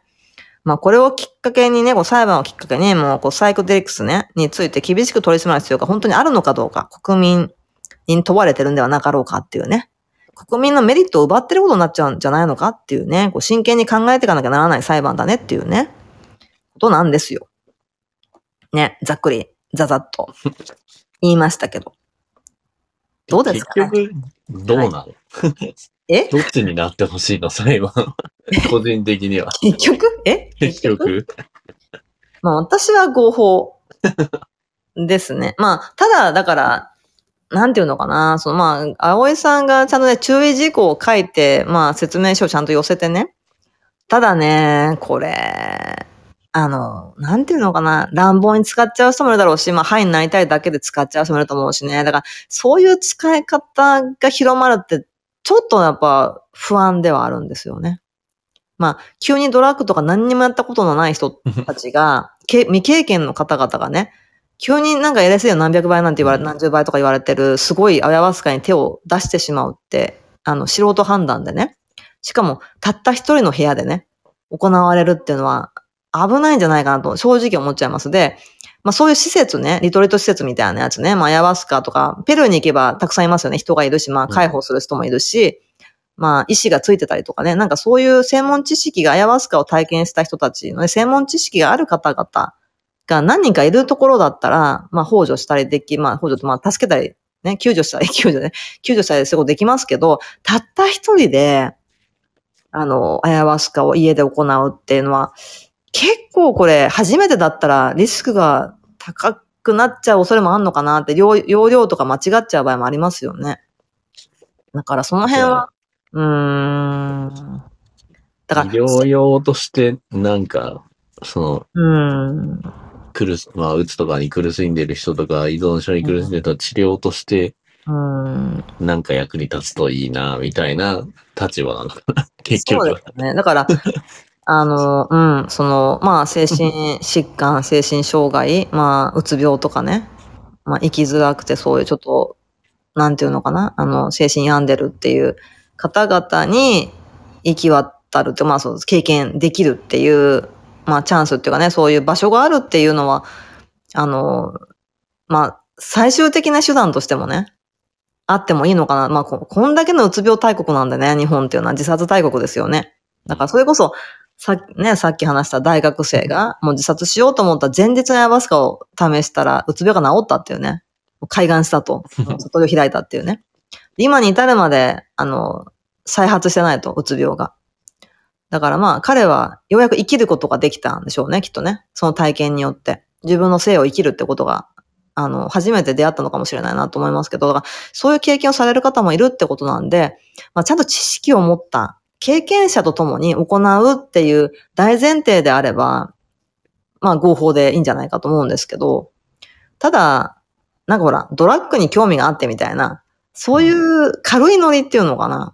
そういう人たちまでも手が伸びてしまうってことに関しては、ちょっとね、一末の不安がっていう、ありますよね。個人的にはやってみたいかなって感じ。私は、はい。もし合法になったら、あの、出かけます。お茶買うように。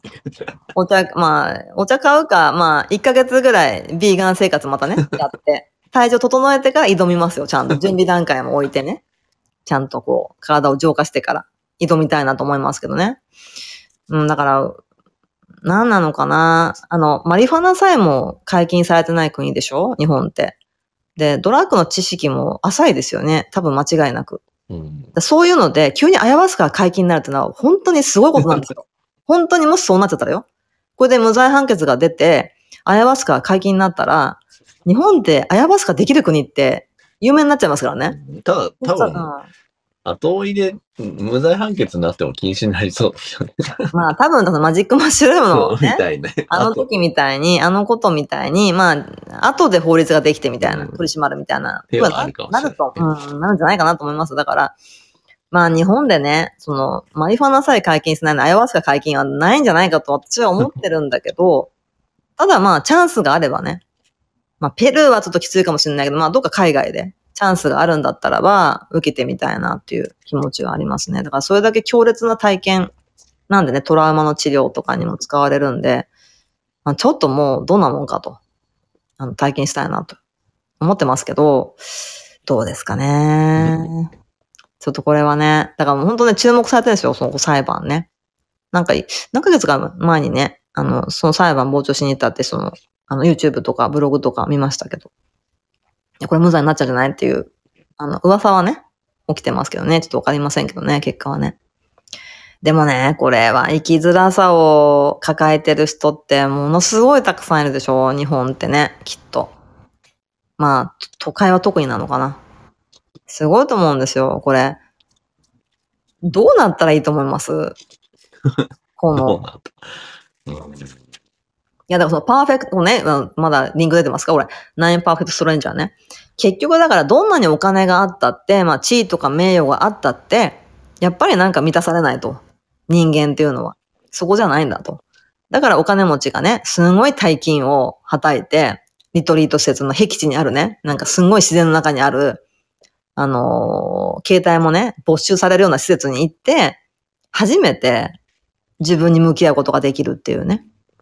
まあ現代病みたいなもんなのかもしれない。現代人の病かもしれないけど、なんかそんな、なんか本当にある話では、あの、なんかね、携帯とかも荷物全部没収されて、あの、どっかもう人気のないとこに置き去りにされるんだって。置き去りにされまあ、て、デジタルデトックスのすごいやつみたいな。水だけ持たされて、置き去りにされて、そっから自力で脱出しろっていう。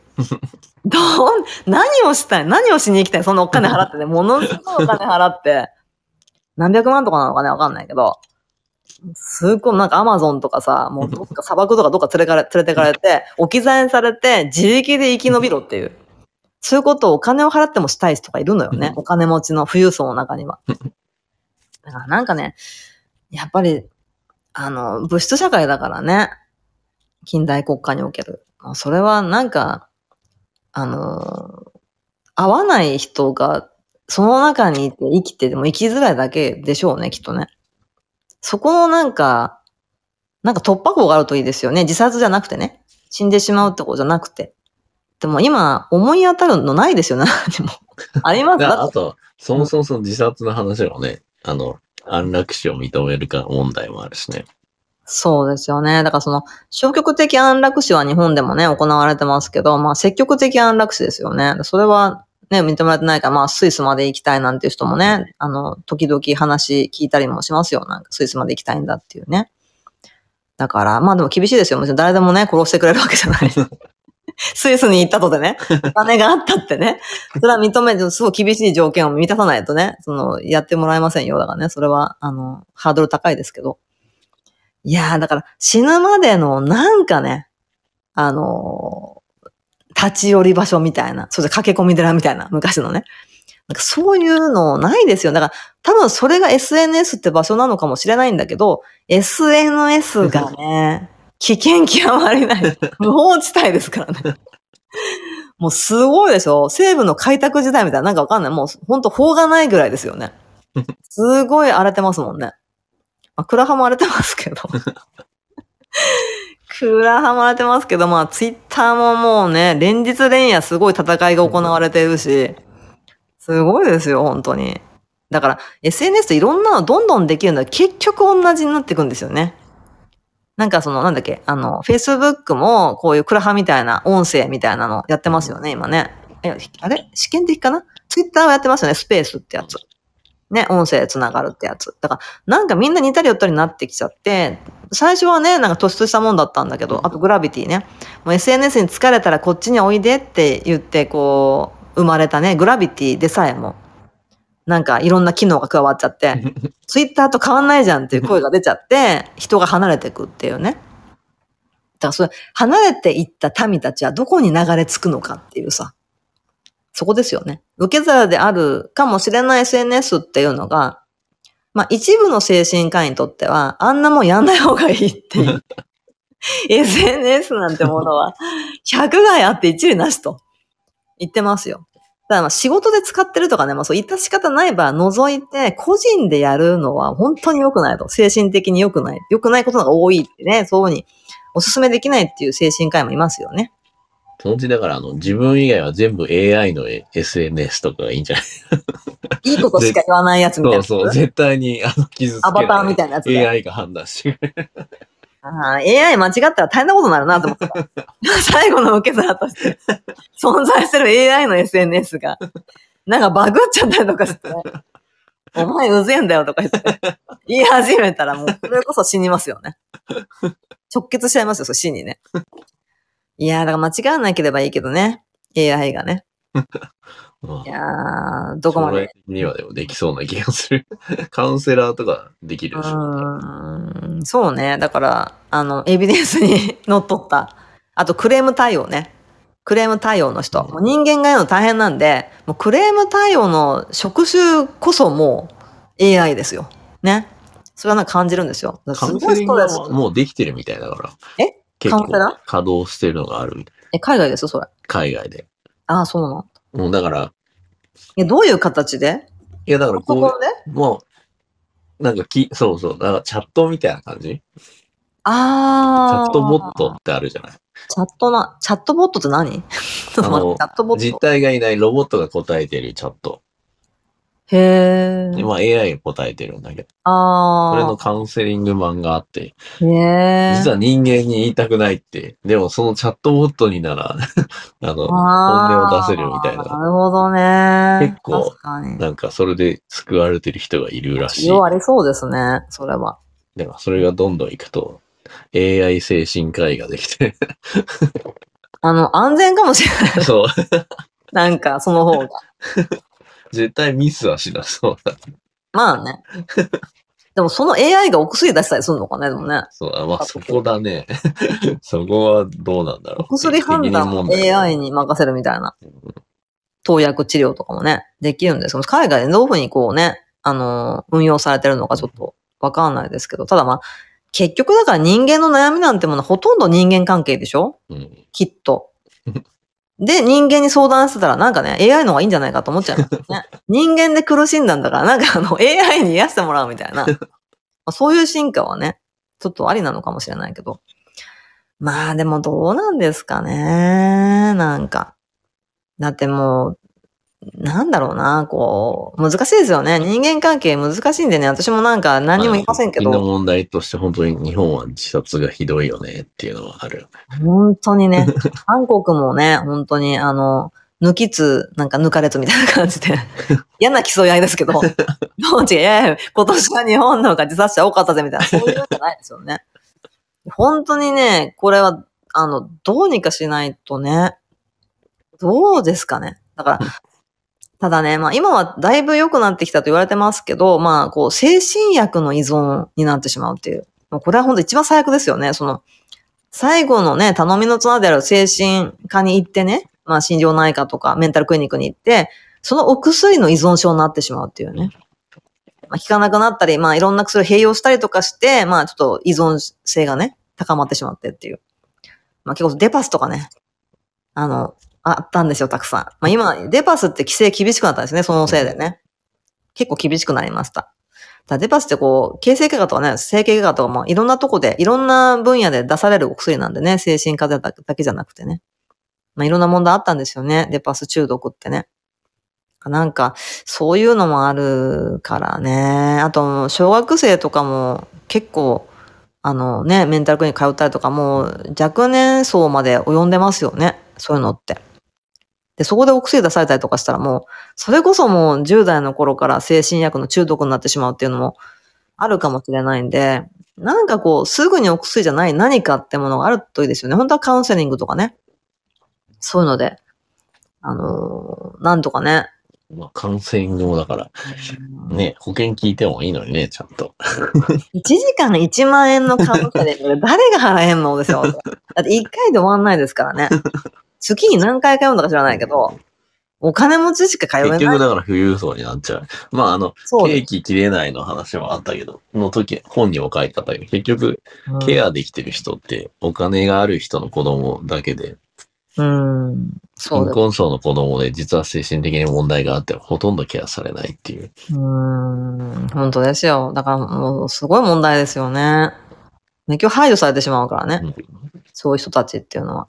こう、なんね、なんかなんとかなんないですかね。そういうのね。だからなんか犯罪が起きるね、たびにさ、なんかそういう、まあ、自殺のニュースがあるたびにとかさ、みんなキュッと注目するけど、すぐ忘れちゃうもんね。うん。なんかじゃあ根底にどんな問題があるのかとかって、まあ、選挙をきっかけにね、ちょっと調べたりとかして、政治のこと調べたりとかしてね、世の中こうなってんだって分かったりする場合もきっかけになったりもしますけど、ほとんどがなんか自分には関係ないこととして生きてますもんね。大概な人は。だからなんか、あやわすかなんてって言ってる人たちの方が、やっぱりなんかちょっと問題が、個人的にはね、うん。なんか問題があるんじゃないのかな。頭、頭ごなしにね、法律で禁止されてるからダメなものはダメなんだよっていう人たちの方の心の方がちょっと問題なんじゃないかなっていうね。思ったりもします。だって、大体ほら、いじめだっていじめられた側の方がもん、なんか問題視されちゃうでしょ？排除されるじゃないですか。大体、学校のいじめって。加害者はね、普通に学校に通ってて、被害者が不登校になって、ね、学校に通えなくなっちゃうって、普通に行われてますよね、今だってね。おかしな話ですよね、だから。加害した方が悪いのにね。うん加害者守るでしょ？大体学校っていうのはね。最近もそんな事件ありましたけど。だからなんかね、まあそんな世の中なんでね。まあ難しいですよ。だからアヤワスカ解禁もいいんじゃないと思うんですよ。もうそうなったら。もうそうなったらね。まあ、最後のねそういう最後の砦の一つ最後の取り出すもう死ぬんだったら一回体験するよと。じゃあいいよ、死んでもいいけど、死んでもいいけど、アヤワスカ体験して何にもなかったら死ねみたいなさ。そう、最後のね、砦にしろぐらいな ものがあってもいいかもしんないよね。だって抗精神薬飲んだって急には効かないですよ。あれはまあ経験してますけど。まず吐き気にお襲われますよね、2週間ぐらい。具合悪くなりますよ、効くまでね。体に合うまで。それだって効いた感があるってかなりやばい薬なんで、まあ、効いた感がある薬はかなりやばいよとだけね、お知らせしたいなと。誰に向かっていやいや、これからね、診療内科通いたいなとかね、ちょっと心病んでるからね、お薬治療してみたいななんて方はね、効き目がガンってわかる薬はかなりやばい薬ですよ。効き目がわからないような薬で長期間治療するっていうのがまあベストですけど、ただ、病んでる人間にとってはね、本当に今苦しい人間にとっては、効き目がバッて分かった方がいいんですよね。うん精神的には。だから、医者も出しちゃうんですよ。うんそういう薬。じ出デパ、デパスとかの話なの、はい、デパスですね。そうです。デパスとかは効いてくる感じがガンって分かって、あの、切れる感じもバンって分かるんで、だからまた次が欲しかったらどんどん飲むっていう感じになっちゃうっていうね。効き目も分かるし、切れる時も分かっちゃうっていう。まあその薬は効き感はあるんだけども、短時間しか続かないし、切れた時には苦しむっていうね。やばい薬だってことですよね。だからまあそう、精神薬はやっぱり効き目が分からない緩やかなもの、穏やかなものをこう長い期間使うっていう。様子見ながらね。まあ、ちょっと増やしながら、無理がないようにっていうね。いきなりやめるって危ないですよね。いきなりやめた自殺率高いんですよね。ああの、まあ、躁うつとかね、まあ、双極性障害で使われてたり、まあ、治療を受けてる方は急に薬をね、ちょっと平気になってきたな、みたいな感じで、お薬をじ自分でやめちゃったりすると、すごい起死燃料が高まってね、自殺につながっちゃったりとかすることは結構あるみたいなんで、急にね、自分でやめるってのは危ないんですよね、精神薬はね。本当にだから、プロの人にちゃんと相談しながらね、お薬を切る、やめるとかね、そういうのはやってもらいたいなと思います。もう知り合いが亡くなってるんでね、それで。薬やめちゃって、急にね。すごい元気だったんですけどね、明るくて。あの、とても死ぬような人間に見えなかったんですけど、まあでも死ぬ人ってそうなんですよ。死ぬ人って死な、死ななさそうな人ね。絶対死なないよねってそうですよ。死ぬ人って。不思議とね。誰にも言わないからね。死ぬ人いきなり多分、うん。周りに表明しないでいきなり死んじゃうからな。そう、そうですね。だから、あのーだからね、死にたくなったらちょっと、誰かね、AI でもいいんで、ちょっと話してほしいなと。うちに込めないでね。こう蓋をしないで、気持ちにね。なんかこう、それこそ出してほしいなと。ただね、これ、クラハでね、結構そういう相談ルームみたいなのがあってね、なんかあんまり自分のことを話しすぎちゃうっていうのは危ないと思うんですよ。そういうのを餌に寄ってくる人はたくさんいるんでね。人の弱みでお金を儲ける人たくさんいるんで、ちょっと気をつけ、クラハでね、なんかそういう話してごらん、いいよ、なんつってね、そういうルームいっぱいありますけど、ちょっとグッとこらえて気をつけてほしいなと。うん自分のそういう話をしてもいい相手なのかどうかってことをね、あの、ちょっと、まあできれば国家資格を持っているカウンセラーの方とかね、精神科医とかね、まあ、そういう方を、まあ調べて、まあ一箇所だとね、なかなか出会えないと思うんで、まあ、セカンドオピニオン、サードオピニオンぐらい頑張ってね、こう言ってもらって、まあすぐお薬出すってとこもちょっと危ないんでね。まあ、じっくりカウンセリングしてくれるとこですよね。できれば保険が効くところ。まあ大学病院とかなのかな？だから大きなところね。都内ではね、松戸病院。急話？に予想外に真面目な話に突入してるね。まあだから、アヤワスカってどんな人がやるの？からですよね、やっぱり。やっぱり相当病んでる方だと思う。まあ病んでるってもいろんな病んでるありますよね。まあ PTSD の人もいるしね。過去にすごい体験をしてしまってね。まあ、フラッシュバックに襲われるとかね。まあそういう、あのー生きづらさを抱えてる方々だと思うんですよ。アヤワスカにたどり着くっていうのはね。まあ知らないで生きてこれたら幸せかもしれないけども、まあ、知ってしまったっていうね。人っていうのは、まあ自分で調べてね、まあ、そういうところに、生きづらさのところに生きてるんじゃないかなと思うんでね。本当はだからそういう、あのね、あの過酷な体験をしなくても、楽しくね、幸せに暮らせれば、本当はそれが一番ですよね。でもそれがなかなか得られないっていう現代社会において、じゃあ何が最後の砦になってくれるのかっていうね。そこにアヤワスカってものが、もう最初、もう、なんかあの、チョモランマみたいな感じに、ドーンみたいなね。世界最高峰みたいな感じで、多分そびえ立っていて、あのそ、そういう場所があってもいいんじゃないのかなっていう。まあ、それがね、人によっては宗教だったり、まあなんかすると思うんですよ。きっとね。まあでもね、その、なんていうのかな、その、すごい高いお金でね、あの、弱ってる人間からね、搾取するっていう、そのなんか形っていうのはね、どうも、あの、賛成できないんでね。なるべく、その苦しい人がそんなに怠慢を払わなくてもね、はたかなくてもできるっていう最後の受け皿みたいなものがね。まあ、それはセーフティネットと、まあ、その、結局だから、ベーシックインカムもその話ですよね。本当に。こう、人間としての、ね、こう人権のある人間としての、なんていうの？まあ、最低限の暮らしができる。一生？死ぬまでできるっていう保証っていうのかな。なんかそういうのがないと、あの、結局この問題って解決しないと思うんですよね。多分。で、なんかどっかの誰かのなんかあのソファーにいつもふんどり返ってる人いますよね。あの方はね、別に生活保護を受ければいいじゃないってね。日本には生活保護ってありますよとかなんか言ってますけど、ソファーじゃねえんじゃない なんかあの高級そうなね、なんかあのうん絨毯みたいななんかあの布のふかっ出現する人ね。ふかっとしたなんか椅子にね、うんいつもなんか足を組んであののけぞって北海道は温暖化してお米が美味しくなった人ね。ね、その方がね、言ってましたけどもね。ただまあほら、日本人って恥の文化なんでね、なかなか受けづらいと。受ければいいじゃないっていうね、話じゃないっていうね、ところで受けやすくしてくださいよっていうね、話ですけど。まあ自己責任論がね、蔓延する国なんでね、日本はね。だからその辺から変えていけないと、この生きづらさっていうのは解消しないのかなっていうね。だから、アヤワスカを求める民もね、増えていくんじゃなかろうかと思ってるんですよ。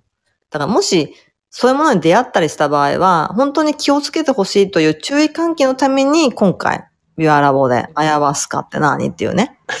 真面目なルームだったらね。はい、一応。興味多いじゃなかった。真面目に不真面目に。毎回お届けしてますけど、ビアラボはね。あの、真面目に考えてるんです。ただね、まあ、深刻になってしまうと、もう深み、ね、もう暗い、暗闇しかないんですね。もうその辺はまあ笑えるとか笑いながら。でもね、ここだけは気をつけてほしいっていうことだけはね、ちょっとグッとポイントをね、決めていきたいなと思ってますけど、まあだから、まあ危ないよっていうね。そういうこと医者が出してる薬も危ないし、精神薬ね、抗不安薬とかも抗うつ薬とかね、そういうのも使い方によっては本当危ないですよ。だから使い方には危ないし、でも風邪薬だって用々、両、なんだ、用法お守りくださいって書いてありますよね。説明書にね。ちゃんとだからそういう量を守ってねってことね、こうなったら気をつけてねっていうことは気をつけてほしいなと思うんですよね。なんかその辺は気をつけて合法でもいいんじゃないかっていう個人的な意見です。どうですかね、コツメさん的には。あやわすわか。かんないけど、ね。やりたくないでしょうけど。うん、まずいお茶飲みたくない。そうそういうこと。吐くほどま美味しかったら、美味しかったらいいの美か味しかったらいいかもしれない。ええ美味しくても吐きますよ、でも。すっごい美味しいけど、上からも下からも出ますけど、いいです、それでも。どうですかね。味の問題じゃないと思う。どっちかっていうと。ねえ、いやでも、いいんじゃないのかななんか。なんかないでしょセーフティーネットね。ないですよ。わかんないけど、そのお茶に、お茶に依存することはないのかな？なんかこう、ドラッグって、肉体的な依存と精神的な依存とかありますよね。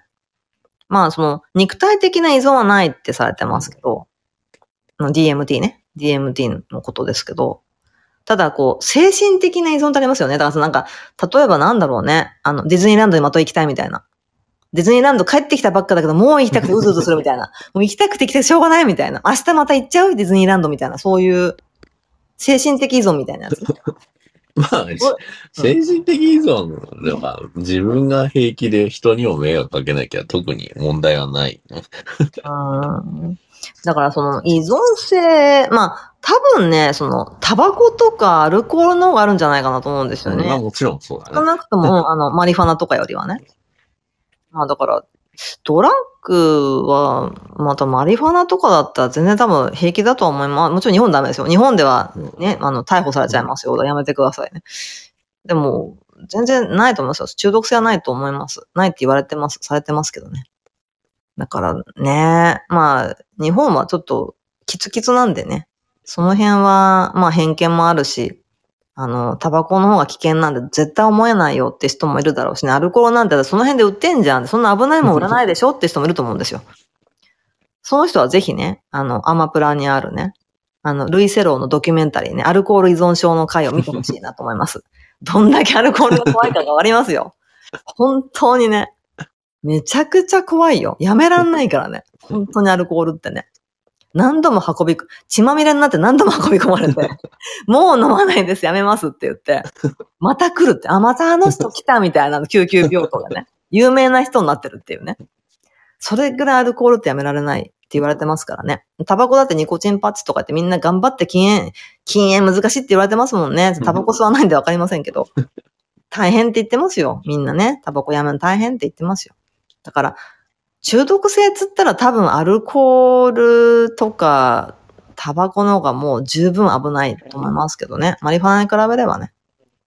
まあ、マリファナが大したことなくてもこう禁止されてるってなんかいろいろ裏にいろんな事情が あるんでしょうね。わかんないけどね。ただまあ、アヤワスカはちょっと、そういうことに比べても、幻覚作用的にはもう、かなりすごいところにいると思うんですよね。生半可な気持ちでやらない方がいいと思います。遊び半分とか、まあ、ちょっとした好奇心で、ハイになりたいからとか、なんかそういう気持ちでは絶対手を出さない方がいいと思うんです。究極のもの、究極のドラッグなのよ、アヤワスカってね。だからもう、死にたいけども、俺死ぬけど、その前にやりたいとかね。それかまあ、もう何十年もうつ病で苦しんで全然治らないとかね。もう最後の手段としてアヤワスカがいるぐらいに思ってほしいなって思ってます。だから、ある意味ペルーでしかできないっていうのは、その抑止力もなりますよね。って、よっぽどだもん、行く人は。まあ、ペルーまで、日本からペルーーまで行くんだよ。アマゾン川を。ものすごい秘境ですよ、だから。またすごいとこ入ってくからね。うん本当にそうやってくれる施設がね。シャーマンがいるところまで行くんだ、行くんだからさ。だからすごい体験をわざわざ何十時間もかけて、ね、行くわけですから。だからもう、あの、つわものしか来ないですよ。きっとね、アヤバスカね。やりに来る人たちはね。まあ日本でこう手軽にできちゃうっていうのはまあどうなのかなと思うんだけど、まあでも最後の砦として存在してもいいんじゃないか。ちゃんとしたね、施設で行われるんであればっていうことは、ただね、大金払わなきゃって嫌ですよね。だいたいそうです。購買機が出てきてさ、絶対そうなるよね。なんかちょっとインチキなんか占い師みたいなさ、インチキ宗教家みたいな人たちがさ、アヤワスカ体験できますとか言って、一人10万円とか言ってさ、お金取りそうですよね。そういうのがね、なんか、やらしいなと思って嫌だなと思っちゃう。思っちゃうんですよ。だから、青いガラスさんとかはね、メディティがいくらで売ってたかちょっとわかんないです。今販売されてないんでわかんないですけど、まあ、大学生がね、買ったんで、まあ何十万するってことないと思うんですよね。多分何千とか、まあ高くても1万ぐらいで買えるんじゃないかと思うんですけど。ねえ。だからね。いや、でもなんかね、自分で作る方法とかもあるんで、あの、ぜひね、あの、あんまり真似しないでください。あの、正直ネットにいっぱい転がってるんで、そういう情報ね。アカシアティーの使い、作り方なんていっぱいありますからね。あの、素人判断で、ぜひね、その、やんないでくださいよ。本当にやんないでください。気をつけてくださいよ。あの、やった、経験したことがない人がいきなりね、なんか、あの量間違ったりしたら大変なことになりますからね。家でお茶作ってね。それは、あの、真似しないでほしいなと。良い子は真似しないでねってやつですよね。気をつけてくださいよってやつですけど。じゃあ、どうですかね。話したいこと話せました？いや、はい、あの、また十分時間近くになりつつああ、りま万字、万字ラインです。すいません、今頃。飛行機ね、全然読めなかったんで、今頃すいません。あの、窪塚さんのバンド、万字ラインですね。ああ、万字ライン。あの、ね、ちょっとあの、あ聞いたことないからわかんないんですけど。今、すっきりしました。あの、はい。ね。いやー、まあね、ちょっとやってみたかったんですよ、アヤワスカの会話ね。うん。気になってたんで、ずーっとね。そのドキュメンタリーを見た日から、アヤバスカってものがあるよっていうね。あのね、精神の治療につながってるよっていうね、スピポ族のだよっていう、なんかちょっとそういう会をちゃんとやりたいなと思ってたんで、なんかね、あの、今日のルームのためにちょこちょこルームに入って、何やるんですか？って、あの、アヤバスカですって言ってもね、誰も知らなかったです。知らないでしょ。誰も知らない。そういう感じなんだと思って。ふーんみたいな、あそういう感じみたいな感じでね、あ、すいませんって感じで、ちょっと場違いかなって感じでね。あの、いろんな人のマイクがミュートになってくっていう現象も今日、あるあるですけど、なんかあれ、一人減ってまた減って、あれミュートになったみたいなね。やばい話っぽい気もするし、みたいはい。やばいっちゃやばい。やばいっちゃやばいです。ただなんかね、こう、臭いものに蓋する文化があんま好きじゃなくて、その、養老先生もね、ちょいちょい出てきます。養老たけし先生もね。そう言ってますよね。人間の死ってものに蓋をされているっていうね。言ってましたよね。なんかその仮装された、まあ仮装が始まってからね、土葬から仮装になってからもそうですけど、なんか意味嫌うものとして存在してね、どんどん無機質なものになっていくって、人間って生き物なのにっていうさ、哺乳類じゃんっていう話ですけど、その辺ですよね。なんか、そういうのがあんま好きじゃなくて、あのーねいいあの、絶対に死ぬんで、人間ってうん。今のところはね。うんそれこそ不老不死の薬とかできない、発明されない限りはね、間違いなく100%死ぬ民なんでね。だから向き合っていかないと、メメントモリですよね。メメントモリって言葉好きですけど、死を思うっていうね、自分も死ぬんだっていうね、まあ生は限りあるもんなんだっていうね、ところで向き合ってね。まあそういうアートも、メメントモリのアートも好きなんですよ。ま、前にやったんですよね、ビアラボでね。死とアートっていうね。死とアートっていう回をやったんですけど、珍しくアートの実験室っぽいテーマ。最初の頃はね、ビアラボの最初の頃はね、音楽の話したりね、アートの話して、だんだんもう話さなくなります。最近なんか全くね、これっぽっちも音楽の話じゃない。どんなルームだよって言われてますけど、まあね、いいんですよ。音楽なんてもの別に私の YouTube 見てもらえばいっぱい上がってるんでね、興味があったら YouTube 聞いてもらえる。それで済むだけの話なんでね、別に説明、音楽なんか説明するもんじゃないじゃないですか。聞けばわかるもんなんでね。聞いてわかることで十分なんですよ。知識なんていらないんで、別に音楽なんて。だから別に説明することないと思ってるんで、あの、ね、知識をひけらかすものではないと思うんでね、音楽って世界は。だから別に YouTube 見てもらえれば一目瞭然っていうね、ことなんでね。別に自己紹介することもないしなと思ってるんですよ。自己紹介もウィキ見てもらえばいい。西原学生、ウィキ調べてください。もう書いてあります。もうなものすごい長く書いてありますから、もう別に。もう読みたくねえってぐらい書いてあります。もうそれ読んね、興味なかったら読んでもらえばいいんですよね。ただそれだけなんでね、まあ私が今面白いとか興味あるっていうことについて、これからもビアラボでは取り上げて話していきたいと思っております。って感じですかね。あとね、なんかその、ネットフリックスでね、ラストシャーマンっていう映画があって、まだ見てないんですよ。今日見つけたばっかりで、もうアヤバスカを体験するっていうね、主人公が。なんかそういう映画らしいんですよね。ちょっとわかんない。ラストシャーマンっていうね。ネットフリで今見れます。ちょっと見てみようかなと思ってます。時間があるときにね。ちょっとまたね、それ見たときに感想とかね。なんか改めて、どっか、あの、どっかの回でね、できたらなぁなんてね、思ってます。ちょっと今日ね、関係ないんですけど、あの、なんだっけ、スイスアーミー、スイスなんとかアーミーだっけ？あの、あの、ハリー・ポッターの主役の、なんとかラドクリフ君が、主役のゾンビ、ゾンビの映画です。あれ、すごかったです。あのね、私クソ映画同好会っていうのに所属していて、クラハの。本当今日だったんで、今日ちょっと延期になって来週なんですよ。来週のね、夕方なんですけど、まあなんかそのクソ映画と言われているね、巷で、それを見て感想を言い合うっていうクラブなんですよ。面白いんですけど、すごくね。あの、ぜひね、興味ある方はね。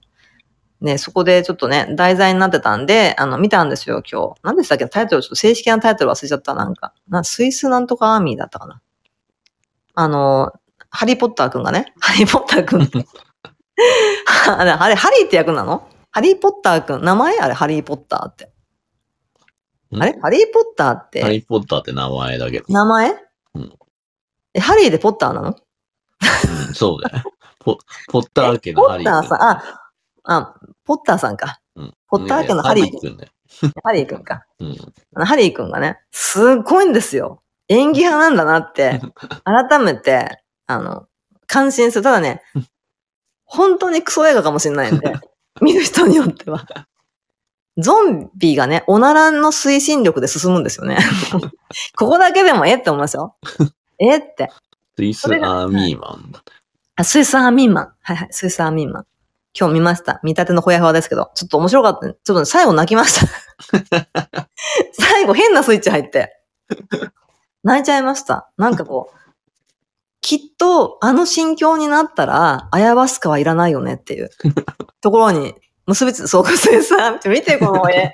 なんかね、ハリーポッターくんがね、ゾンビなんですよ。でゾンビで、あの、こなんか無人島のね、海辺にこう打ち上がってんですよね。自殺自殺をしに行った、都会から自殺をしに行った青年がいて、首を吊ろうと思った時に目の前に、あの、ポッターくんが打ち上がってんですよ。死体が。えーって思って。で、まあ関係ねえやと思って、あの、自殺をしようと思うんだけど、なんかね、あの、ブリブリブリブリブリって落とすんですよね。おならなんですよ。ハリーくんおならしてんですよ。死体が。でも、しょうがないから、そばに寄ってみるのね。もうちょっと、あの、自殺やめて。そしたら、なんか、あの、あーなんか、腸内ガス溜まってんだな、みたいな感じなんだけど、喋ります、最終的に。ハリー君。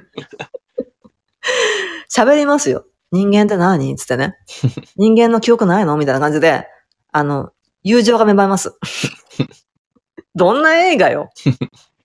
でね、口からミサイル出したり、あの、おならを使って熊と戦ったりね。いろんなこと起きます。二人の間にね。そして最後泣きます。あの、お時間がある方は、あの、時間無駄にしたって思ってもいい方はね、ぜひチャレンジしていただきたいなと。ネットフリだったかな？確かあります。スイスアーミーマンね。予告だけでもね、ちょっとあの見てもらって。予告がダメならダメでしょうね、きっとね。途中眠ったって方もいますけど、あのね、淡々と淡々と、あのかなりおかしい世界が続きますから。ででもそれがね、1時間ぐらい見てると、それが日常なんですよ。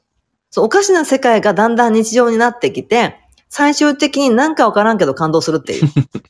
そっち系の映画ですね。ぜひお時間ある方は、あやばすこと全く関係ありませんけど、ただね、その主人公の彼が行き着く先ですよ。行き着いた精神的な感覚ね。あの、は、もうアヤワスカがいらない感覚。そこに自力で行けたならば、現代人がね、きっとやっぱりそういうお薬系はいらなくなるだろうなと。生きやすくなるだろうというね、ことにつながってるんでね。私的にはつながってるんですよ。これ、スイスアーミンマンがね。ってことで、アヤバスカの回でね、最終的にお届けしました。関係ない。何のことだいや、今日だって、それが同好会で語りたかったんですよ。この感動を。ど、なんてものを見せてくれたんだよっていうね。と思いながら見てましたけど、最終的に良かったなって、見て良かったなと思ったんでね。ちょっと、あの、会が来週に延期になっちゃったんでね、その辺でちょっともやもやしてたんで、最後にぶっ込んじゃいましたけど。いいですかねちょっと喉がガサガサ。喉がガサガサし。もうビワラボやった後、なんかあの、喉がすごいんですよ。次の日。喋りまくってるから。はい。喋りまくって、喋りまくってんです。お茶飲みます。お茶も飲まずに喋ってる。閉めますかね。はい。はい。ありがとうございます。もうね、何なんだよっていうね。あの、あ、そうそう、今日ね、録音してました。今日もね。あの、前回の録音は私のプロフィールをね、タップしてもらってね、下の方についてるんですよ。アーカイブね。聞けますから、これ。おだからぜひね、お試しで入ってみてください。面白いですよ、これ。入るとね、今放送されてるかのような、生中継かのようなね、ルームにポコッと入って聞けちゃうっていう。すごいですよね。あれねライブ感がすごいんですよ。でも、1.5倍速とかね、2倍速で聞けたりとかします。あと、スピーカーうざいなって場合はね、スピーカー1個飛ばしとかもできます。機能満載ね。なので、聞き逃し配信みたいな感じですよね。で、今回も、まあ、リプレイズオンになってると思いますけど、上がね、録音しておりますので、これが終わったね、ちょっと経ってから、私のプロフィールの方に貼り付けられますのでね、ぜひ最初から聞けなかったとかね、途中からだったとかね、あの、方にもね、ちょっとおすすめしてます。あの、最初からね、聞けるし、まあ、ちょっと無駄なところは早送りもね、曲なんだ聞きたくねえよっていう人はね、曲も早送り、曲飛ばしもできると思うんでね。あの、ただ、あの、なんていうの？スピーカー飛ばしするとね、私がほとんど喋ってるんで、あの、ルーム終わりますからね。飛ばしちゃうとね。ほとんど私一人で話してるんでね。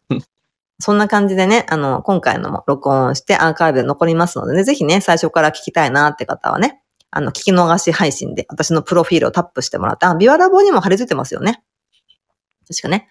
あの、これビワラボってクラブでお届けしてるんですけど、あの、一番上にね、薩摩ビアとアートの実験室ビワラボって書いて、緑の文字ポコってありますよね。もうここタップしてもらうと、あの、クラブフォローできますので、多分ね、クラブのページのね、下の方に聞き逃し配信あると思います。で、そこをタップすると、ルームに入った感じのね、入った臨場感で、あの、聞くことができるんでね。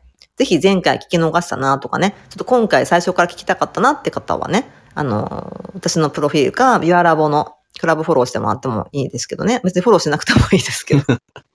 してもらった方が嬉しいのかな？私もね、別にフォローしてもしなくても いいですけどね。してくれた方が嬉しいのかな？ね、そんな感じで聞けますのでね、ぜひね、あの、お時間ある時にでもね、だいたい2時間コースになっておりますので、ビアラボは。ね、2時間コースになっております。なのでね、あの、ぜひお時間がある時にね、あの、聞いてみてくださいってことね、くつめさん。いいですかね。次回何やろうかな あの、海外ドラマのね、続編、続編っていうのはちょっと言い切れなかった、紹介しきれなかった海外ドラマ、あとドキュメンタリー作品についてもちょっとやりたいなと思ってるんですよね。ドキュメンタリーすごくいいんですよね。ネットフリとかアマプラの。本当に。なんか素晴らしいんですよ。なんかね。だからちょっとその辺の紹介とかもしたいなと思うし。あとなんかね、何がいいですかね。その辺もちょっと考えたいですよね。リクエストがあったらね。思いついたら、不定期なので。はい。ちょっとね、あと、ちょっとこんなこと知りたいとか、こんなこと調べてほしいとかね、こんなこと気になってんだけど、なんてね、ことあったら飛行機ね、飛ばしていただけてもね、いいかななんてね、思ってます。ではね、もう11時になりそうですね。ちょっとこの辺でルームをね、閉じていきたいと思いますけど、つめさんね、ありがとう。はいユーザー今見ます？うん、まあ考えます。見ないな、それは。考えますは見ないな。いいんです、別に見なくてもね。はい、感動しましたけどね。いや、ポッターくんすごいなちょっと見直しました。あの、ハリーポッター、よくわかんなかったんで。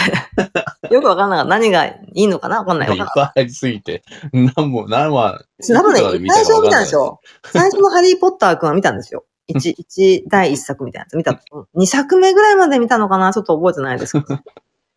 ちょっとその時には分からなかったんだけど、まあ、彼は相当な演技派だということが、コンビの演技からして分かりました。予告編だけでもぜひね。ちょっとまあね、その辺でルームをね、締めたいと思います。オーディエンスの方もね、今日は長長い時間をね、また2時間コースになってしまいましたけどもね、ありがとうございます。だいたい9時とか夜8時からね、やっておりますのでね、ぜひ、あの、クラブフォローしていただけたらね、告知とかもね、あの、行くと思いますのでね、ぜひまた遊びにいらしていただけたらなと思います。ね、では、ありがとうございました。お疲れ様です。皆さんもお疲れ様でした。ね、おやすみなさい。ルーム、ホットルームします。失礼します。